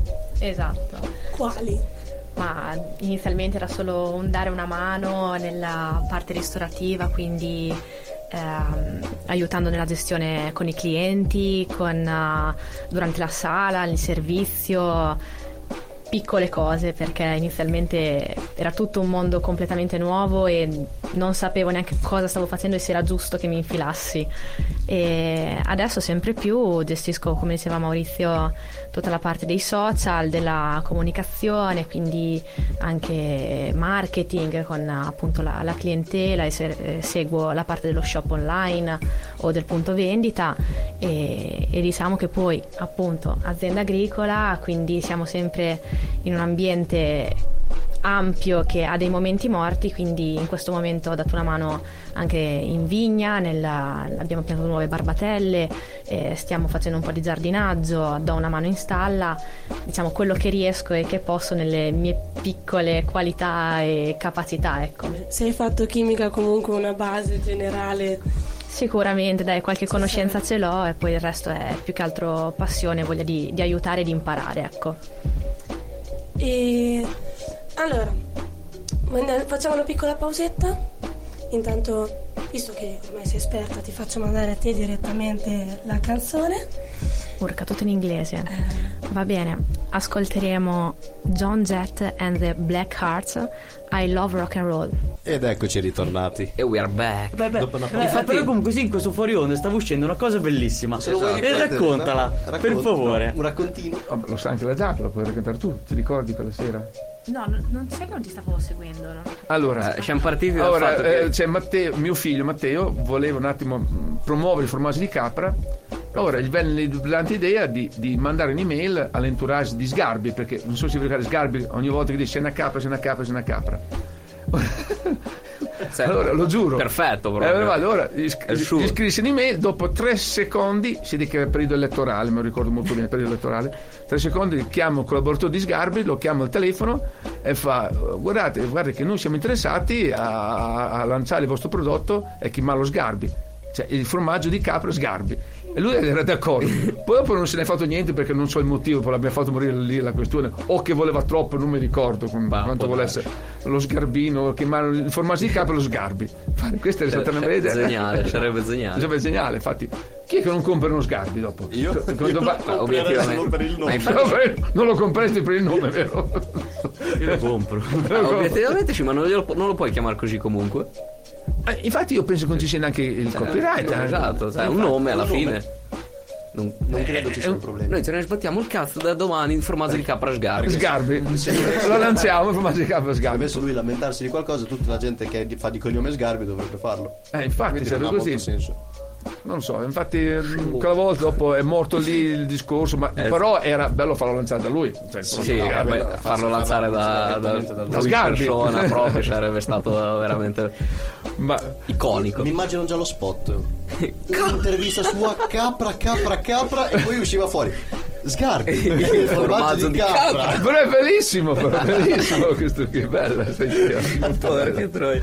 Allora, noi adesso vogliamo dire una cosa che non so, tanto avrete sentito sicuramente, che il famoso è diventato doc. Sì. E questo, cioè, a Cos'è, parte il, che- chi- cos'è, cos'è il il doc? No, prima cos'è il famoso, dillo a chi non lo sa. Il famoso è vino nativo di mercato saraceno. Perfetto. Vitigno. E noi siamo di mercato saraceno, ma magari uno l'ascolta che non è di mercato e dice che cazzo è il famoso. È un vino bianco. Eh, È un vino bianco. Perfetto. Posto? Eh, sono, Abbiamo sono finito. contento, grazie. Era, Questo a posto? Era l'incipit. era per- l'incipit per andare Era avanti con la domanda. per la domanda. Anche voi av- avete una produzione di vino. Sì, Che cosa? faccio Fate. parlare la, la Giada. Vai, è tutto tuo. Mi butto ma mi aiuti No, perché no. non so tutti i trascorsi. Eh, sì, allora, il famoso è un vitigno da cui fanno vino bianco qui a mercato, ecco. E noi ci siamo dedicati da sempre a, per le vigne che abbiamo sempre avuto eh, a Sangiovese, ecco. Quindi facciamo tre tipologie di vino, da quello base, classico da pasto, eh, superiore e barricato per avere anche eh, un prodotto diciamo di, più di, di riserva di qualità. Eh, comincio l'argomento ma lo finisci tu perché non so bene il tutto. Eh, I famosi tecnicismi. eh, noi non, non siamo nella DOC, nella DOP, nell'IGP o no? Abbiamo scelto. Avete di- scelto di non rientrarci perché ci sono determinate mh, regole, cose da seguire, non sono... No, per i nostri numeri non ci conveniva. Ah, ecco. ecco. ti dico la verità, perché abbiamo solo 3 3 e mezzo di vigna. E quindi. Sì, eh, è una cantina più ad uso per ristorativo, non per la vendita, bravissimo. quindi non ne vale Ad la pena di pagare forse ecco, per entrare. Ecco, qual è la- Uso personale. Bella questa. Eh, sì, eh, quindi facciamo vino, ad esempio un altro prodotto invece che da, da un paio d'anni introdotto da- dal fratello di Maurizio è la birra, eh, insieme a un birrificio agricolo della zona, eh, con il nostro orzo trasformiamo e facciamo una birra bionda, eh, Come si chiama la birra? Callaghan. Callaghan. Uè, Callaghan. Messaggio promozionale. Azienda agricola clorofilla presenta Callaghan, una birra all'orzo. Cavolo, sei bravo. Potre- potrebbero assumerti. Se volete sta parte ditecelo. La prossima volta invece che queste qui commerciali che mi fai trovare sul tavolo, dimmelo che ti porto giù Eh, qualcosa non di buono. No, vabbè, ma No, nel, abbiamo chiesto. dubbio... No, non ero preparata. Se, se vi serve il pezzo audio, Abbiamo avuto come ospite Nicola Montalti e non ci ha portato il vino. Ma dai. Ma infatti adesso abbiamo, già detto, abbiamo già detto che lui tornerà a parlare del suo secondo lavoro e ci porterà da bere perché sennò Perché abbiamo fatto già una diretta dove parlavamo della sua parte musicale e tutto. Ah, ok, ha fatto più la parte artistica, manca la anche parte. un DJ set che adesso Ah, dovremo non l'ho seguito, pubblicare. a cercare. E poi la tra prossima poco lo potrai ritrovare su anche- Spotify Perfetto. addi la tua podcast Aspetta. Come questa diretta. Come questa diretta. Su Spotify, Apple Podcast e Google Podcast perché finalmente dopo tre settimane e mezza ci hanno accettato. e anche Ah, podcasts.com Domenica al ristorante come sottofondo sapremo cosa mettere. secondo me non vi conviene, No. ma poi sono scelte, sono scelte. No. Sai cosa potresti mettere? Noi su Spotify abbiamo la playlist Ecco. dei nostri amici ascoltatori che ci richiedono le canzoni e noi su Spotify pubblichiamo tutte le canzoni che ci Così richiedono. mettiamo quello che gli altri vogliono sentire. Esatto. Perfetto. Sì, sono ore e ore e ore. I servizi musica. durano ore e ore E e ore, ore. più le ore che asciughi i bicchieri, metti via bicchieri, più le altre ore che Esattamente. la sala, non ti preoccupare. E così potresti riascoltare il podcast di questa radio. eh? Potre- potrebbe riascoltarsi podcast di questa radio. Grazie, grazie mille. Mamma mia, un signore. Allora, e ritorniamo a noi, ritorniamo al eh, principale. Se vi avvicinate siete bellissimi. Grazie. Pieno d'inverno, pieno d'estate. Io sono la versione abbronzata. Ritorniamo sul eh, discorso dell'azienda. Quindi abbiamo parlato di tecnicismi dalla parte agricoltura fino alla parte allevamento. Però c'è anche un altro settore all'interno dell'azienda che è quello lì del turismo. E quindi Giada, Secondo Tu parlaci tu. qui, Giada? Secondo te perché eri qui? Ah, tecnicismi anche no, ecco, eh, cosa volete sapere? Ehm, Dalla A alla Z. Io vi dico, da- quello che dicevo prima è che la, scelta di continuare la parte turistica che magari Maurizio avrebbe abbandonato perché più legato alla terra, agli allevamenti, eccetera, è stato proprio un, un po' dal punto di vista nostro caratteriale che perlomeno di Matteo eh, che non può stare chiuso 24 ore in un trattore se no non saprebbe con chi sfogarsi e con chi parlare parlerebbe da solo in continuazione probabilmente e un po' perché la gente ha bisogno com- di ritornare un po' alla terra, riscoprire eh, i prodotti, la- i, veri prodotti, la qualità di, di prodotti di materie prime, di piatti realizzati con materie prime, ehm, come dire, ehm, oh madonna, mi viene, genuine. Ecco, e un po' anche biologiche. Questa non è un'interrogazione. Gli esami finiti, va bene, tranquillo. solamente online su internet. Alla fine non sei il voto. c'è- Sto c'è cercando di modulare c'è- la c'è voce, in effetti. ascolta. Poi anche per la questione delle fattorie didattiche, anche quello secondo me equivale anche a turismo, eh, appunto perché portiamo famiglie, bambini eh, nel nostro territorio eh, a visitare non solo la nostra azienda agricola, eh, ma anche mh, i- il territorio in sé per sé, la, la Romagna, Mercato Saraceno, quindi mh, per noi è, è molto anche importante eh, perché portiamo gente in, in tutto il paese, se uno viene a visitare l'azienda agricola clorofilla, poi magari va nelle cantine di mercato saraceno a- ad acquistare un altro prodotto, eh, oppure va a fare una passeggiata nei boschi delle nostre zone, si allunga a Bagno di Romagna. Diciamo, eh, il turismo è fondamentale qui in Italia, è molto spinto nella riviera e noi lo vogliamo portare un po' anche sulle montagne e l'agriturismo è quello che, che cerca di fare, di, di portare le persone anche a valorizzare quei territori eh, un po' abbandonati anche dalle persone stesse che ci vivono. non- Sì, sì. Qui siamo veramente quattro gatti, ci si conosce tutti e invece dal, come avevo accennato anche prima, dal momento Covid tutti stanno fuggendo dalle città e vengono qua su come se fosse il paradiso, l'aria, il verde, oddio ora qui respiro, eh, mi sento tranquillo, mi sento sano e, e quindi ecco noi siamo qui a- ad aprire le nostre porte come azienda agricola, come territorio, come parte di- del territorio di Mercato Saraceno. E parlando anche da un certo di punto, cioè da un punto di vista di servizi, la clorofilla non è che ti presenti lì e hai solamente stalle, offre dei servizi che anche noi quando ci vogliamo andare a rilassare in primis, anche se siamo del territorio, ha una piscina Certo, una bella calla che a bordo piscina. Poi c'è l'idromassaggio. Esatto, abbiamo la- Quindi- stiamo sviluppando diversi servizi, anche la parte appunto del benessere con questa tinozza d'acqua salata. spero che Maurizio mi darà l'ok per l'acquisto di una bellissima sauna, anche quella tutto... Ah, cosa che non abbiamo detto, siamo un'azienda agricola eh. al 70% autosufficiente, quindi eh, ci creiamo la legna cippato per riscaldare tutte le strutture, eccetera, e quindi anche tutti questi servizi che stiamo sviluppando so- vogliono essere sempre anche in quest'ottica, quindi di con stufe a legna, eccetera.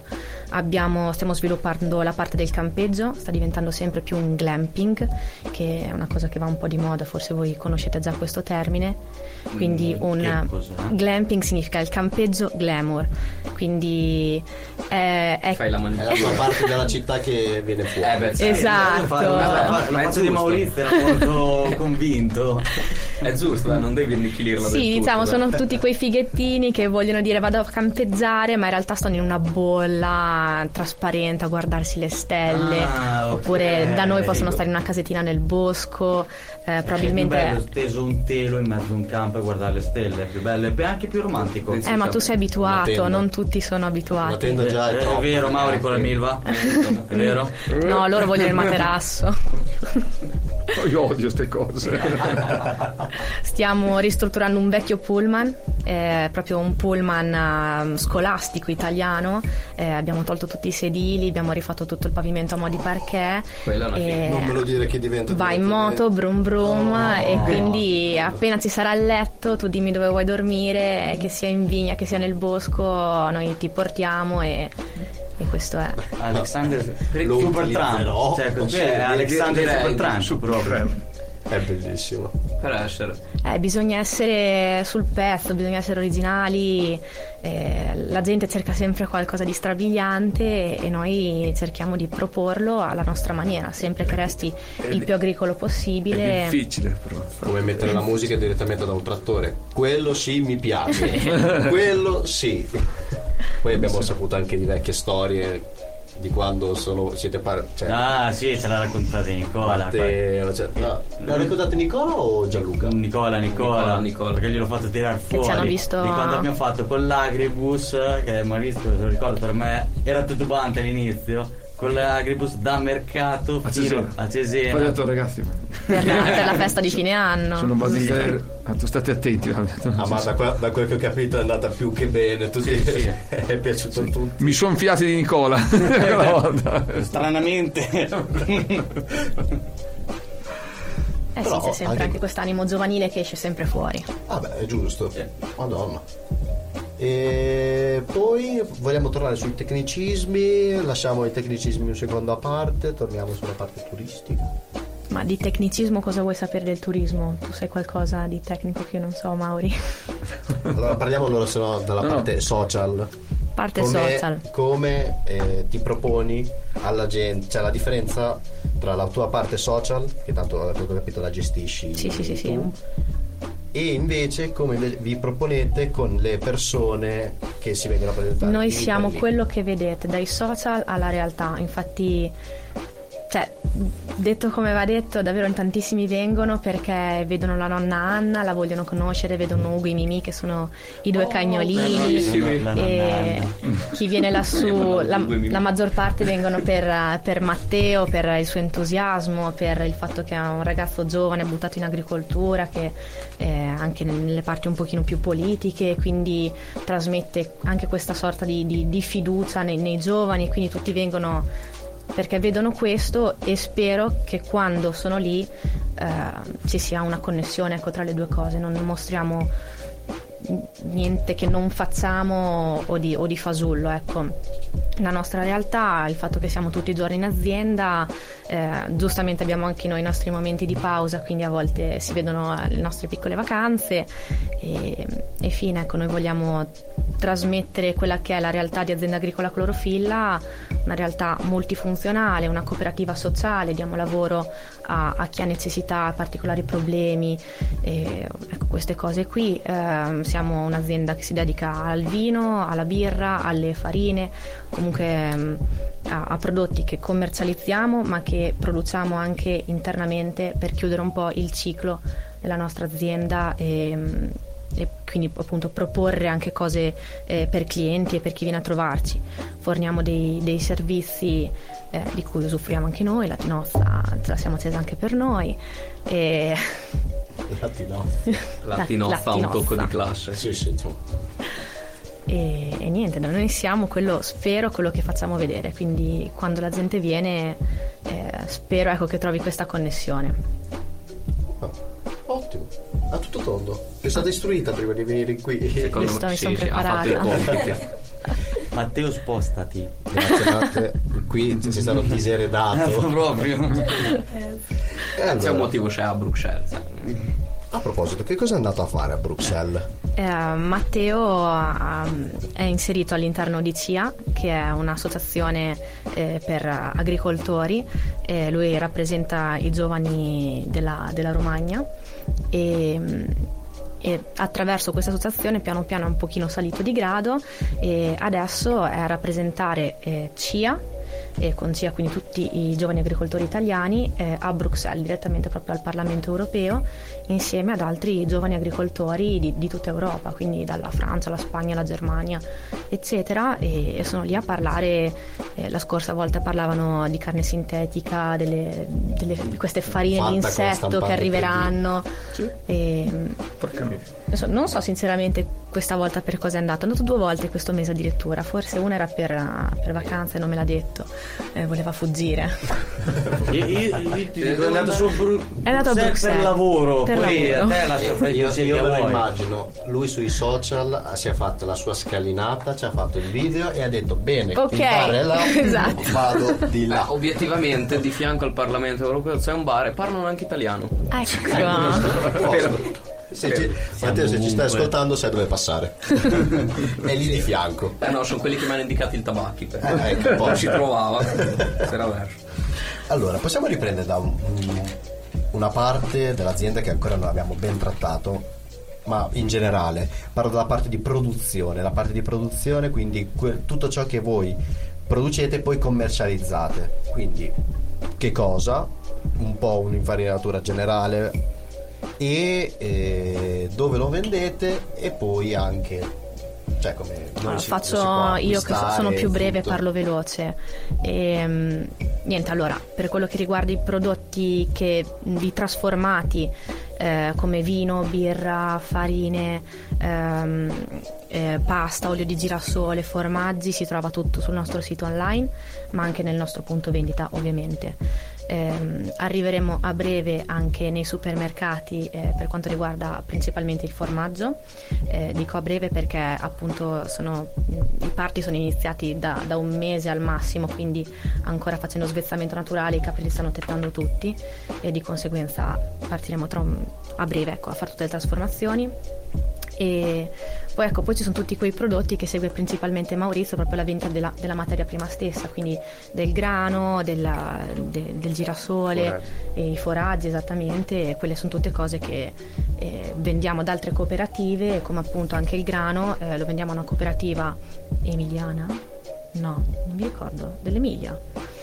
Vabbè, non mi ricordo. Sì, sì. La- è una cooperativa di cui siamo soci e, e tramite loro trasformano, fanno pasta biologica e, e parte ci ritorna poi appunto per il nostro punto vendita, così come il girasole, un'altra cooperativa in cui siamo soci e cos'altro.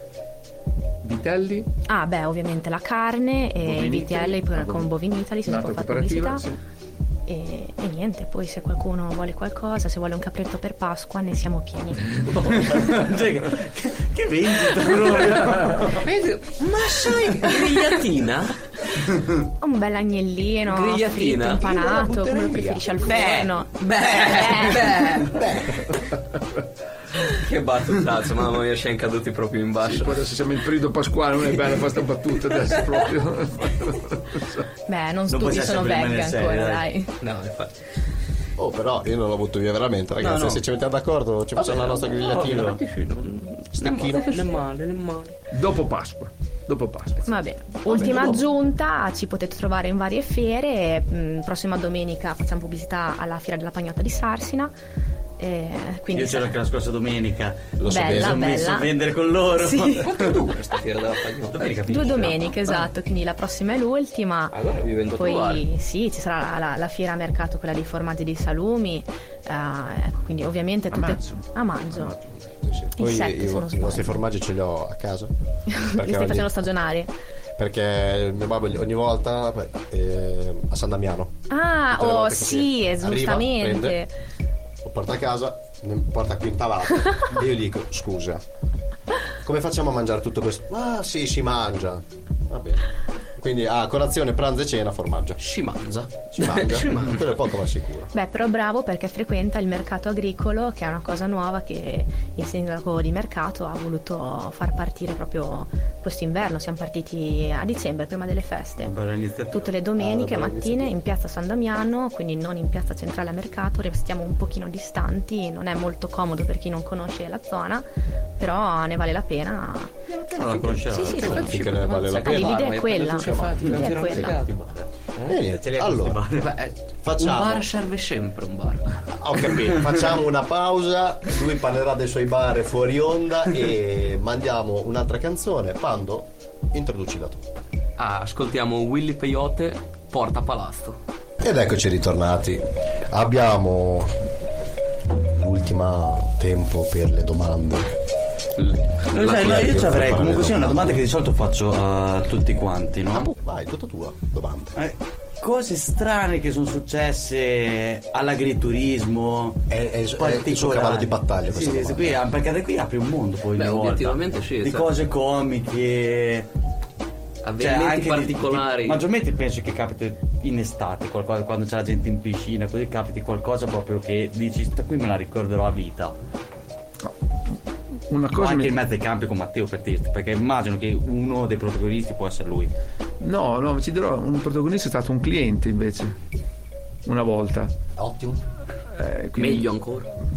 È stato un cliente che non gli andava mai bene niente, cioè per arrivare, davvero, giuro, giuro, non mi è mai successo. Eh, lo, lo sapevo, lo sai questa storia? no? Mi, mi ricordo forse cosa gli hai risposto tu, se eri tu. Sì, ero io che gli ho risposto. cioè, non si andava bene il tavolo. Eravamo pieni, lui ha voluto restare a tutti i costi. E tra l'altro avevamo anche un voucher che aveva preso, non so, va- Tippes. tipo una roba del genere. Guarda, non, so, non penso che avesse prenotato, ti dico la verità. E non c'era il posto, ho detto c'è questo tavolo, se vuoi ti mettiamo un tavolo qui, ma si vicino al muro, vicino. Ah sì, sì, va bene. Da lì è nato, ho sbagliato che dovevo mandarlo via, da lì è nato, diciamo così, il problema. Non ci andava bene il cibo, non ci andava bene. eh, Io non so cosa fare, detto scusa, poi dopo gli ho risposto male e Matteo mi ha rimproverato, ha detto, vedrai che ti mette una recensione negativa, non me ne frega niente, stai tranquillo che lui la recensione negativa non la mette. E infatti la recensione negativa non lo mise, perché ha capito che aveva sbagliato, perché gli ho risposto anche male, non gli ho risposto male, ho detto guardi, fa, questo qui non è un ristorante per straccioni, quindi... sì, sì, allora, andiamo a toccare piano ma con delicatezza sì, guardi, mi hanno credo per le stazioni, quindi va- devi capire un attimo che non è che. E lui è preso, ha pagato, è andato via, fa- e mio figlio me ne ha detti tutti i colori, fa adesso tu vedrai che mette la recensione, non preoccuparti, la recensione che tu non lo mette, non l'ha mai messa. Se mi ascolta adesso vedrai che lo metterà. Davvero. Ma sono- però solo ricorda che lo forse a questo punto è stato anche un po' toccato nel, diciamo così, nel, suo, nel suo orgoglio, ecco, da questo punto di vista. E questo qui è la cosa brutta, più brutta che mi è capitato in un, alla- col cliente. E da lì disse, va, va, non fa per me la ristorazione. Infatti ho cambiato. Ho detto, Matteo, se vuoi seguire tu perché non riesco, io sono troppo schietto, troppo trasparente, faccio fatica, io non riesco a recitare. Sono come, mi vedete, sono così, con tutti. Eh, quindi sono proprio di primo acchito. Io avevo, eh, ho un grande amico che di Recanati ha detto il tuo difetto Maurizio è la trasparenza. Non potrai mai. Eh, se fate così, così posso fare. Eh. Infatti quel giorno ho detto guarda. Infatti se mi, se mi mordevo la lingua era- sarebbe stato nel, meglio. Mondo, nel mondo della ristorazione, eh, essendo anche io in primis che ci ho lavorato, Ah, sì. lavoro e tutto, non puoi neanche avere quel giorno storto. Assolutamente no. Perché quel hai quel giorno storto, ti è successo qualcosa, però sempre davanti al cliente ti devi porre in un certo modo. Per sbaglio, anche a me è capitato, per sbaglio no, solito cliente. No, io- questo è- no, è voluto, eh, questo è voluto, no, eh, questo non mi piace, questo non mi va bene, il posto qui, io ho detto che eravamo pieni. È uguale. E dopo è scappata. Mm. L'ho mandata a quel paese, è stato un piacere farlo perché dopo mi sono anche liberato. Bravissimo, ecco perché. E altri tavoli, l'unica cosa che altri tavoli che hanno seguito tutta la vicenda mi hanno dato ragione. No, infatti, Mi fanno, dovevi farlo un po' prima. e io ho detto, ah, di- guarda, è la stessa. che è- cambi È la stessa storia che mi è capitata. Fa, guarda, io quelli appena arrivato ho capito che lui o non voleva pagare, comportarsi in quella maniera, ha detto no, o non voleva pagare. Eh, eh, perché è per quello che si attaccava su tutto e quella era troppo cotta, quella era troppo cruda. Sì, perché sì, io sì, vicino a lui ho visto, era quello di Roma che mi diceva fa. quel ragazzo, quel signore di Roma fa. Quello l'ho visto fin dall'inizio, tutti voleva, era entrato con l'obiettivo di non voleva pagare. Ha visto, ha pagato e ha preso strazzone. Ha detto, io- è rimasto. so- mi è dispiaciuto, eh. Sì, no, dispiace. Guarda, guarda, guarda, chiedo scusa, ma mi è scappato, gli ho che mi chiedo scusa, ma però proprio, guarda, se l'è cercata, ho detto proprio così, se l'è cercata. Proprio alla fine, è andata, è andata bene, che è andata bene, tra virgolette.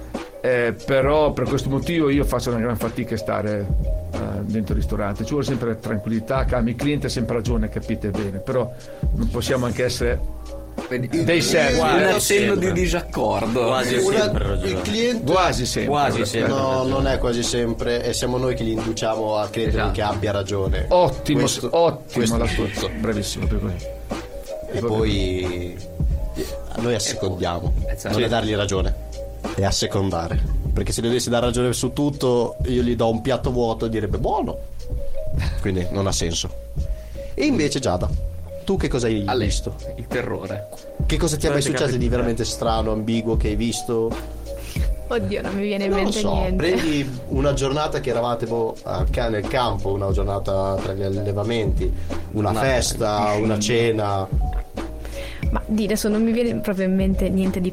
Aspetta, mi suggerisco Suggerimento, suggerimento. Da è il casa. gobbo, ragazzi? No, no, gobbo. no, no, non si può dire questo. Non si può dire? No, non va bene. Ormai l'orario. L'orario l'abbiamo passato, volendo si può dire. No, non si può dire perché. Non si può dire perché. eh, non si può dire, via. È troppo grossa questa. Non si La, può la dire. diciamo fuori onda, così Sì, dopo- lo diciamo fuori onda, ve lo Diciamo dico. Ve lo dico, ve lo dico dopo fuori onda, tranquillamente.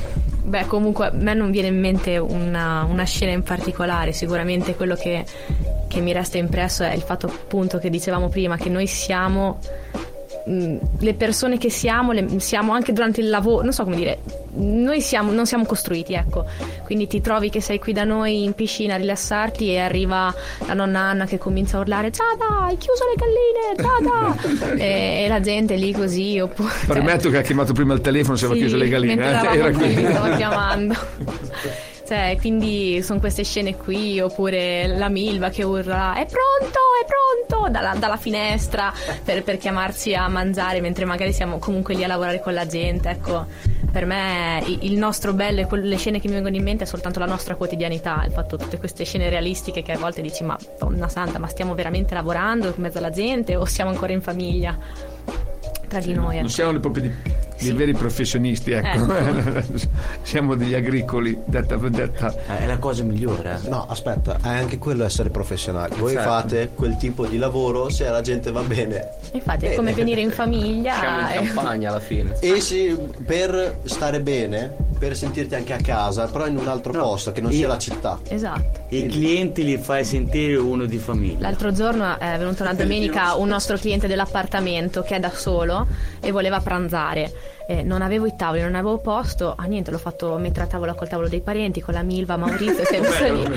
Sì, e alla fine uno si sente veramente parte della famiglia.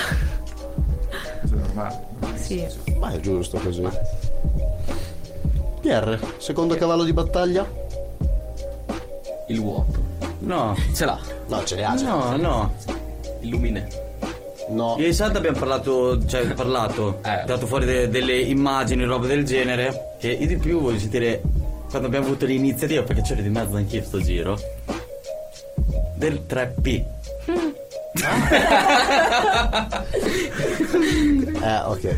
Allora, io premetto, io premetto che questa cosa mi era venuta in mente perché per fare la locandina, per questa serata mi sono chiesto, ma le locandine che avevano fatto i ragazzi sulla clorofilla per eventi e cose, volevo solamente guardarle per vedere spunto. Poi alla fine ho preso una foto Sì, della vostra- piscina. vostra, ho detto, questo è perfetto.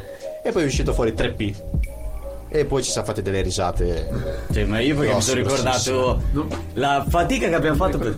No- non mi ricordo i tre P cosa stava a significare. Pool Pool party. Paglia party. Ah, ecco. Que- che c'era que- quell'evento di- dal pomeriggio con il bagno in piscina, con la piscina aperta, tutti, Sì, tutto sì, quanto, sì, sì. la sfilata di moda. Sì, è e vero, poi c'era Abbiamo fatto un anno, DJ abbiamo set. fatto DJ set con la gara che ha avuto anche belle mani. Ah, è vero, abbiamo fatto Sì, sì. Poi c'era il gruppo di ballo. Sì.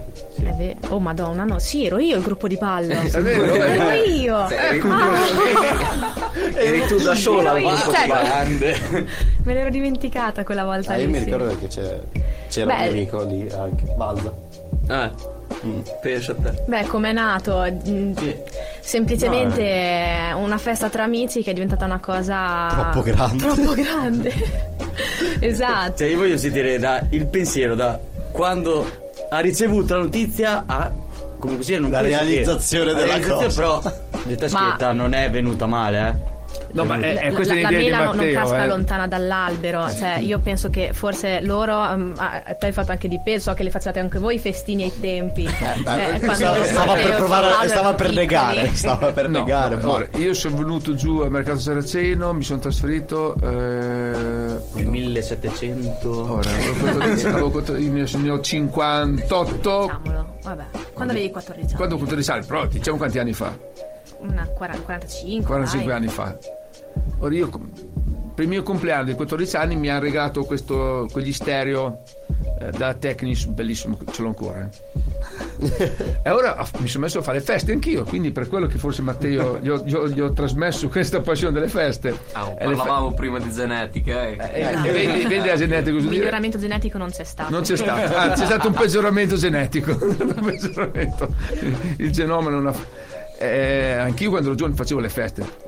Solo che c'era un problema, c'erano solo delle grandone, non c'erano gli uomini. Allora le donne non sono più venute. Ho detto, ragazzi, eh, basta, ho detto, te lo giuro. Un grande problema. Un grande problema, me lo ricordo quei tempi. Solo che io non ero di mercato.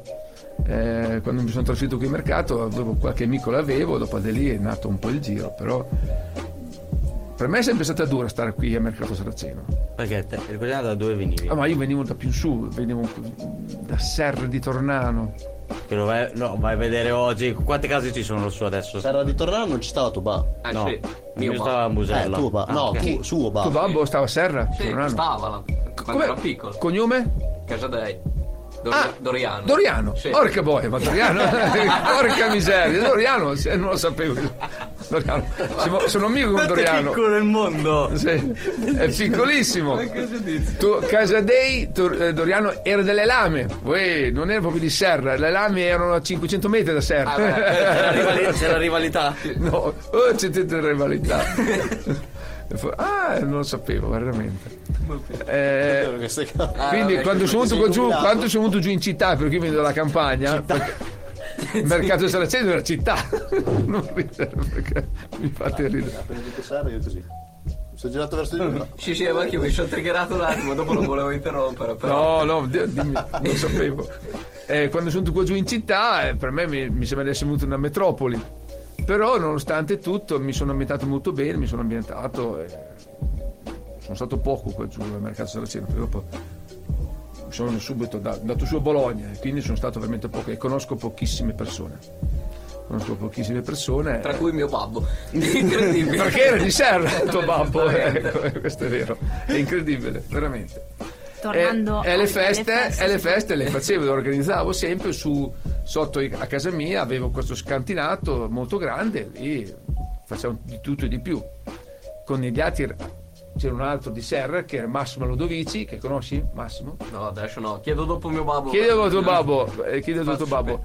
Eh, Può io- essere che ascolti, eh, adesso non so. Eh, sono eh. arrivati fino a qui, ma di solito i primi 10-20 minuti li ascoltano. Quindi. Ehm, io, io- io e Massimo, io e Lodovici organizzavamo le feste, eravamo noi gli organizzatori delle feste, come ora Matteo e chi? E Nicola anche organizzano Sì, le feste Nicola. Secondo me sono state organizzate anche da voi perché qui nella zona non è che c'è tanto movimento, c'è un punto di ritrovo, eh, dovete spostarvi. Io che vengo da Cesena sono abituata a uscire, fare due passi, in centro c'è sempre qualcosa. Eh, io vengo da Cesena. e... Oddio, vengo- io vengo da Cesena. Ticino. E qui no, per fare un po' di festa, per ritrovarsi con qualcuno, qualche coetaneo, eh, magari devi spostare, andare su a Bagno di Romagna o, cioè, No, o a Cesena. Cesena. Cioè, Ecco. Ritorniamo sempre lì. Quindi serviva anche un po' un punto di ritrovo, un momento di sfogo, un qualcosa per, per i giovani, ma anche per gli adulti. Anche il 3P, infatti, eh, il suo bello era che prendeva una larga fascia di età. Perché era- partiva magari dal pomeriggio per, per gli adulti, chi magari veniva per un aperitivo e terminava con i ragazzi che avevano voglia di, di fare mattina con gli schiuma party, e, e appunto DJ set. Eh, eh, Abbiamo eh. fatto le diverse collabora- collaborazioni. Ma la cosa bella che mi ricordo è che si divertivano più gli adulti che noi. Probabilissimo, comunque sia. cioè. È vero, è vero, questo qui è, E rimanevano più tardi fino a... Oltre noi rimanevano, cioè noi rimanevamo a pulire il posto. È vero. Però tutti rimanevano lì, i ragazzi andavano via. Confermo. Confermo tutto. È vero. Allora, Questo è, è un po' il tutto la clorofilla, vedi, fa un po' di tutto. Dall'agricoltura andiamo Alle a- feste. alle Eh, feste. Ma Sì. sì. Ah, abbiamo preso sulla clorofilla a 360 gradi. cioè. Non, abbia- non abbiamo detto poco, però di- veramente però di, eh, qualcosa. Spero che chi, chi ci ascolta abbia capito qualcosa di cosa Sì, stiamo sì. facendo, perché non ho ancora capito se è una balera, se è un allevamento, se è... allora, dato che siamo in eh, chiusura, Sì. io ti vorrei chiedere, ti faccio la domanda, che cos'è la clorofilla? Mi devi dare una risposta che sia più o meno sintetica. E così questa è- sarà quella che manderemo. Che cos'è la clorofilla? È un'azienda agricola che si occupa di, eh, di produzione, allevamento, ristorazione, quindi agriturismo, didattica e servizio del territorio. Posso? Sì. La rifaccio più bella. Vai. Vai. Allora la domanda ritorna. che cos'è la clorofilla? Clorofilla è una famiglia che ama l'agricoltura, il mondo agricolo a 360 gradi e se ne dedica 24 ore al giorno, 7 giorni su 7 per il suo sostenimento ma anche per la promozione e poi appunto per il territorio, per i clienti e diciamo non solo per sé ma soprattutto per gli altri. È più, è più bella la sua. Grazie. Questa, que- questa mi è piaciuta. Questo era quello che dovevamo estrapolare. Grazie. Grazie mille. Grazie a Ragazzi, voi per essere stati con noi. Grazie a voi e chi ci ascolta. Questo qui era lo staff della clorofilla, Lo si può staff. dire che ormai è non, Il oltre cuore la pulsante. Avremo Il cuore pulsante della prossima volta clorofilla. vogliamo anche la capra. la mascotte. Sì. Eh no, ma scusa, non ce l'avete una Facciamo, mascotte come capra? facciamo una diretta dalla stalla. Abbiamo un genimino e siamo classici, due cagnolini, dai. No, io voglio una capretta come mascotte, Mauri. Va bene. Va bene, va bene. Grazie mille per essere stati con noi. Grazie a voi per averci invitato. Grazie, grazie Ci veramente. vedremo sicuramente alle fiere qui in zona.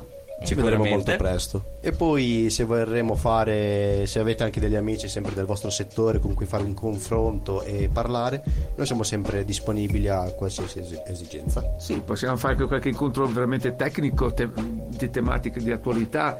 in ambito- perché fare no? anche un dibattito. Sì. Un dibattito, amici.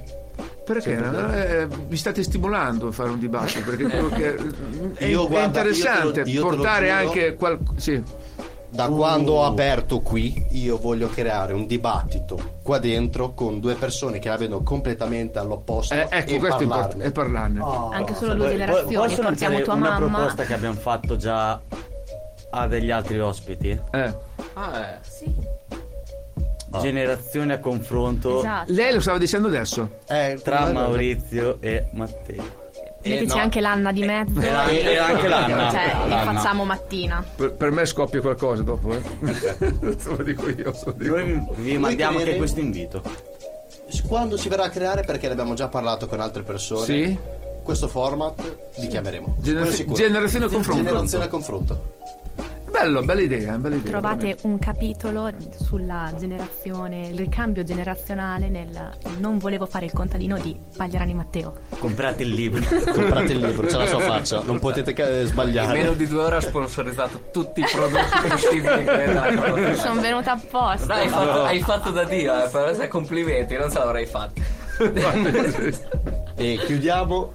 Questa era Di la tua podcast, Radio Coliner, azienda agricola La Clorofilla. Grazie mille e ci vediamo mercoledì prossimo. Ciao ragazzi. Buonanotte. Ciao, buonanotte.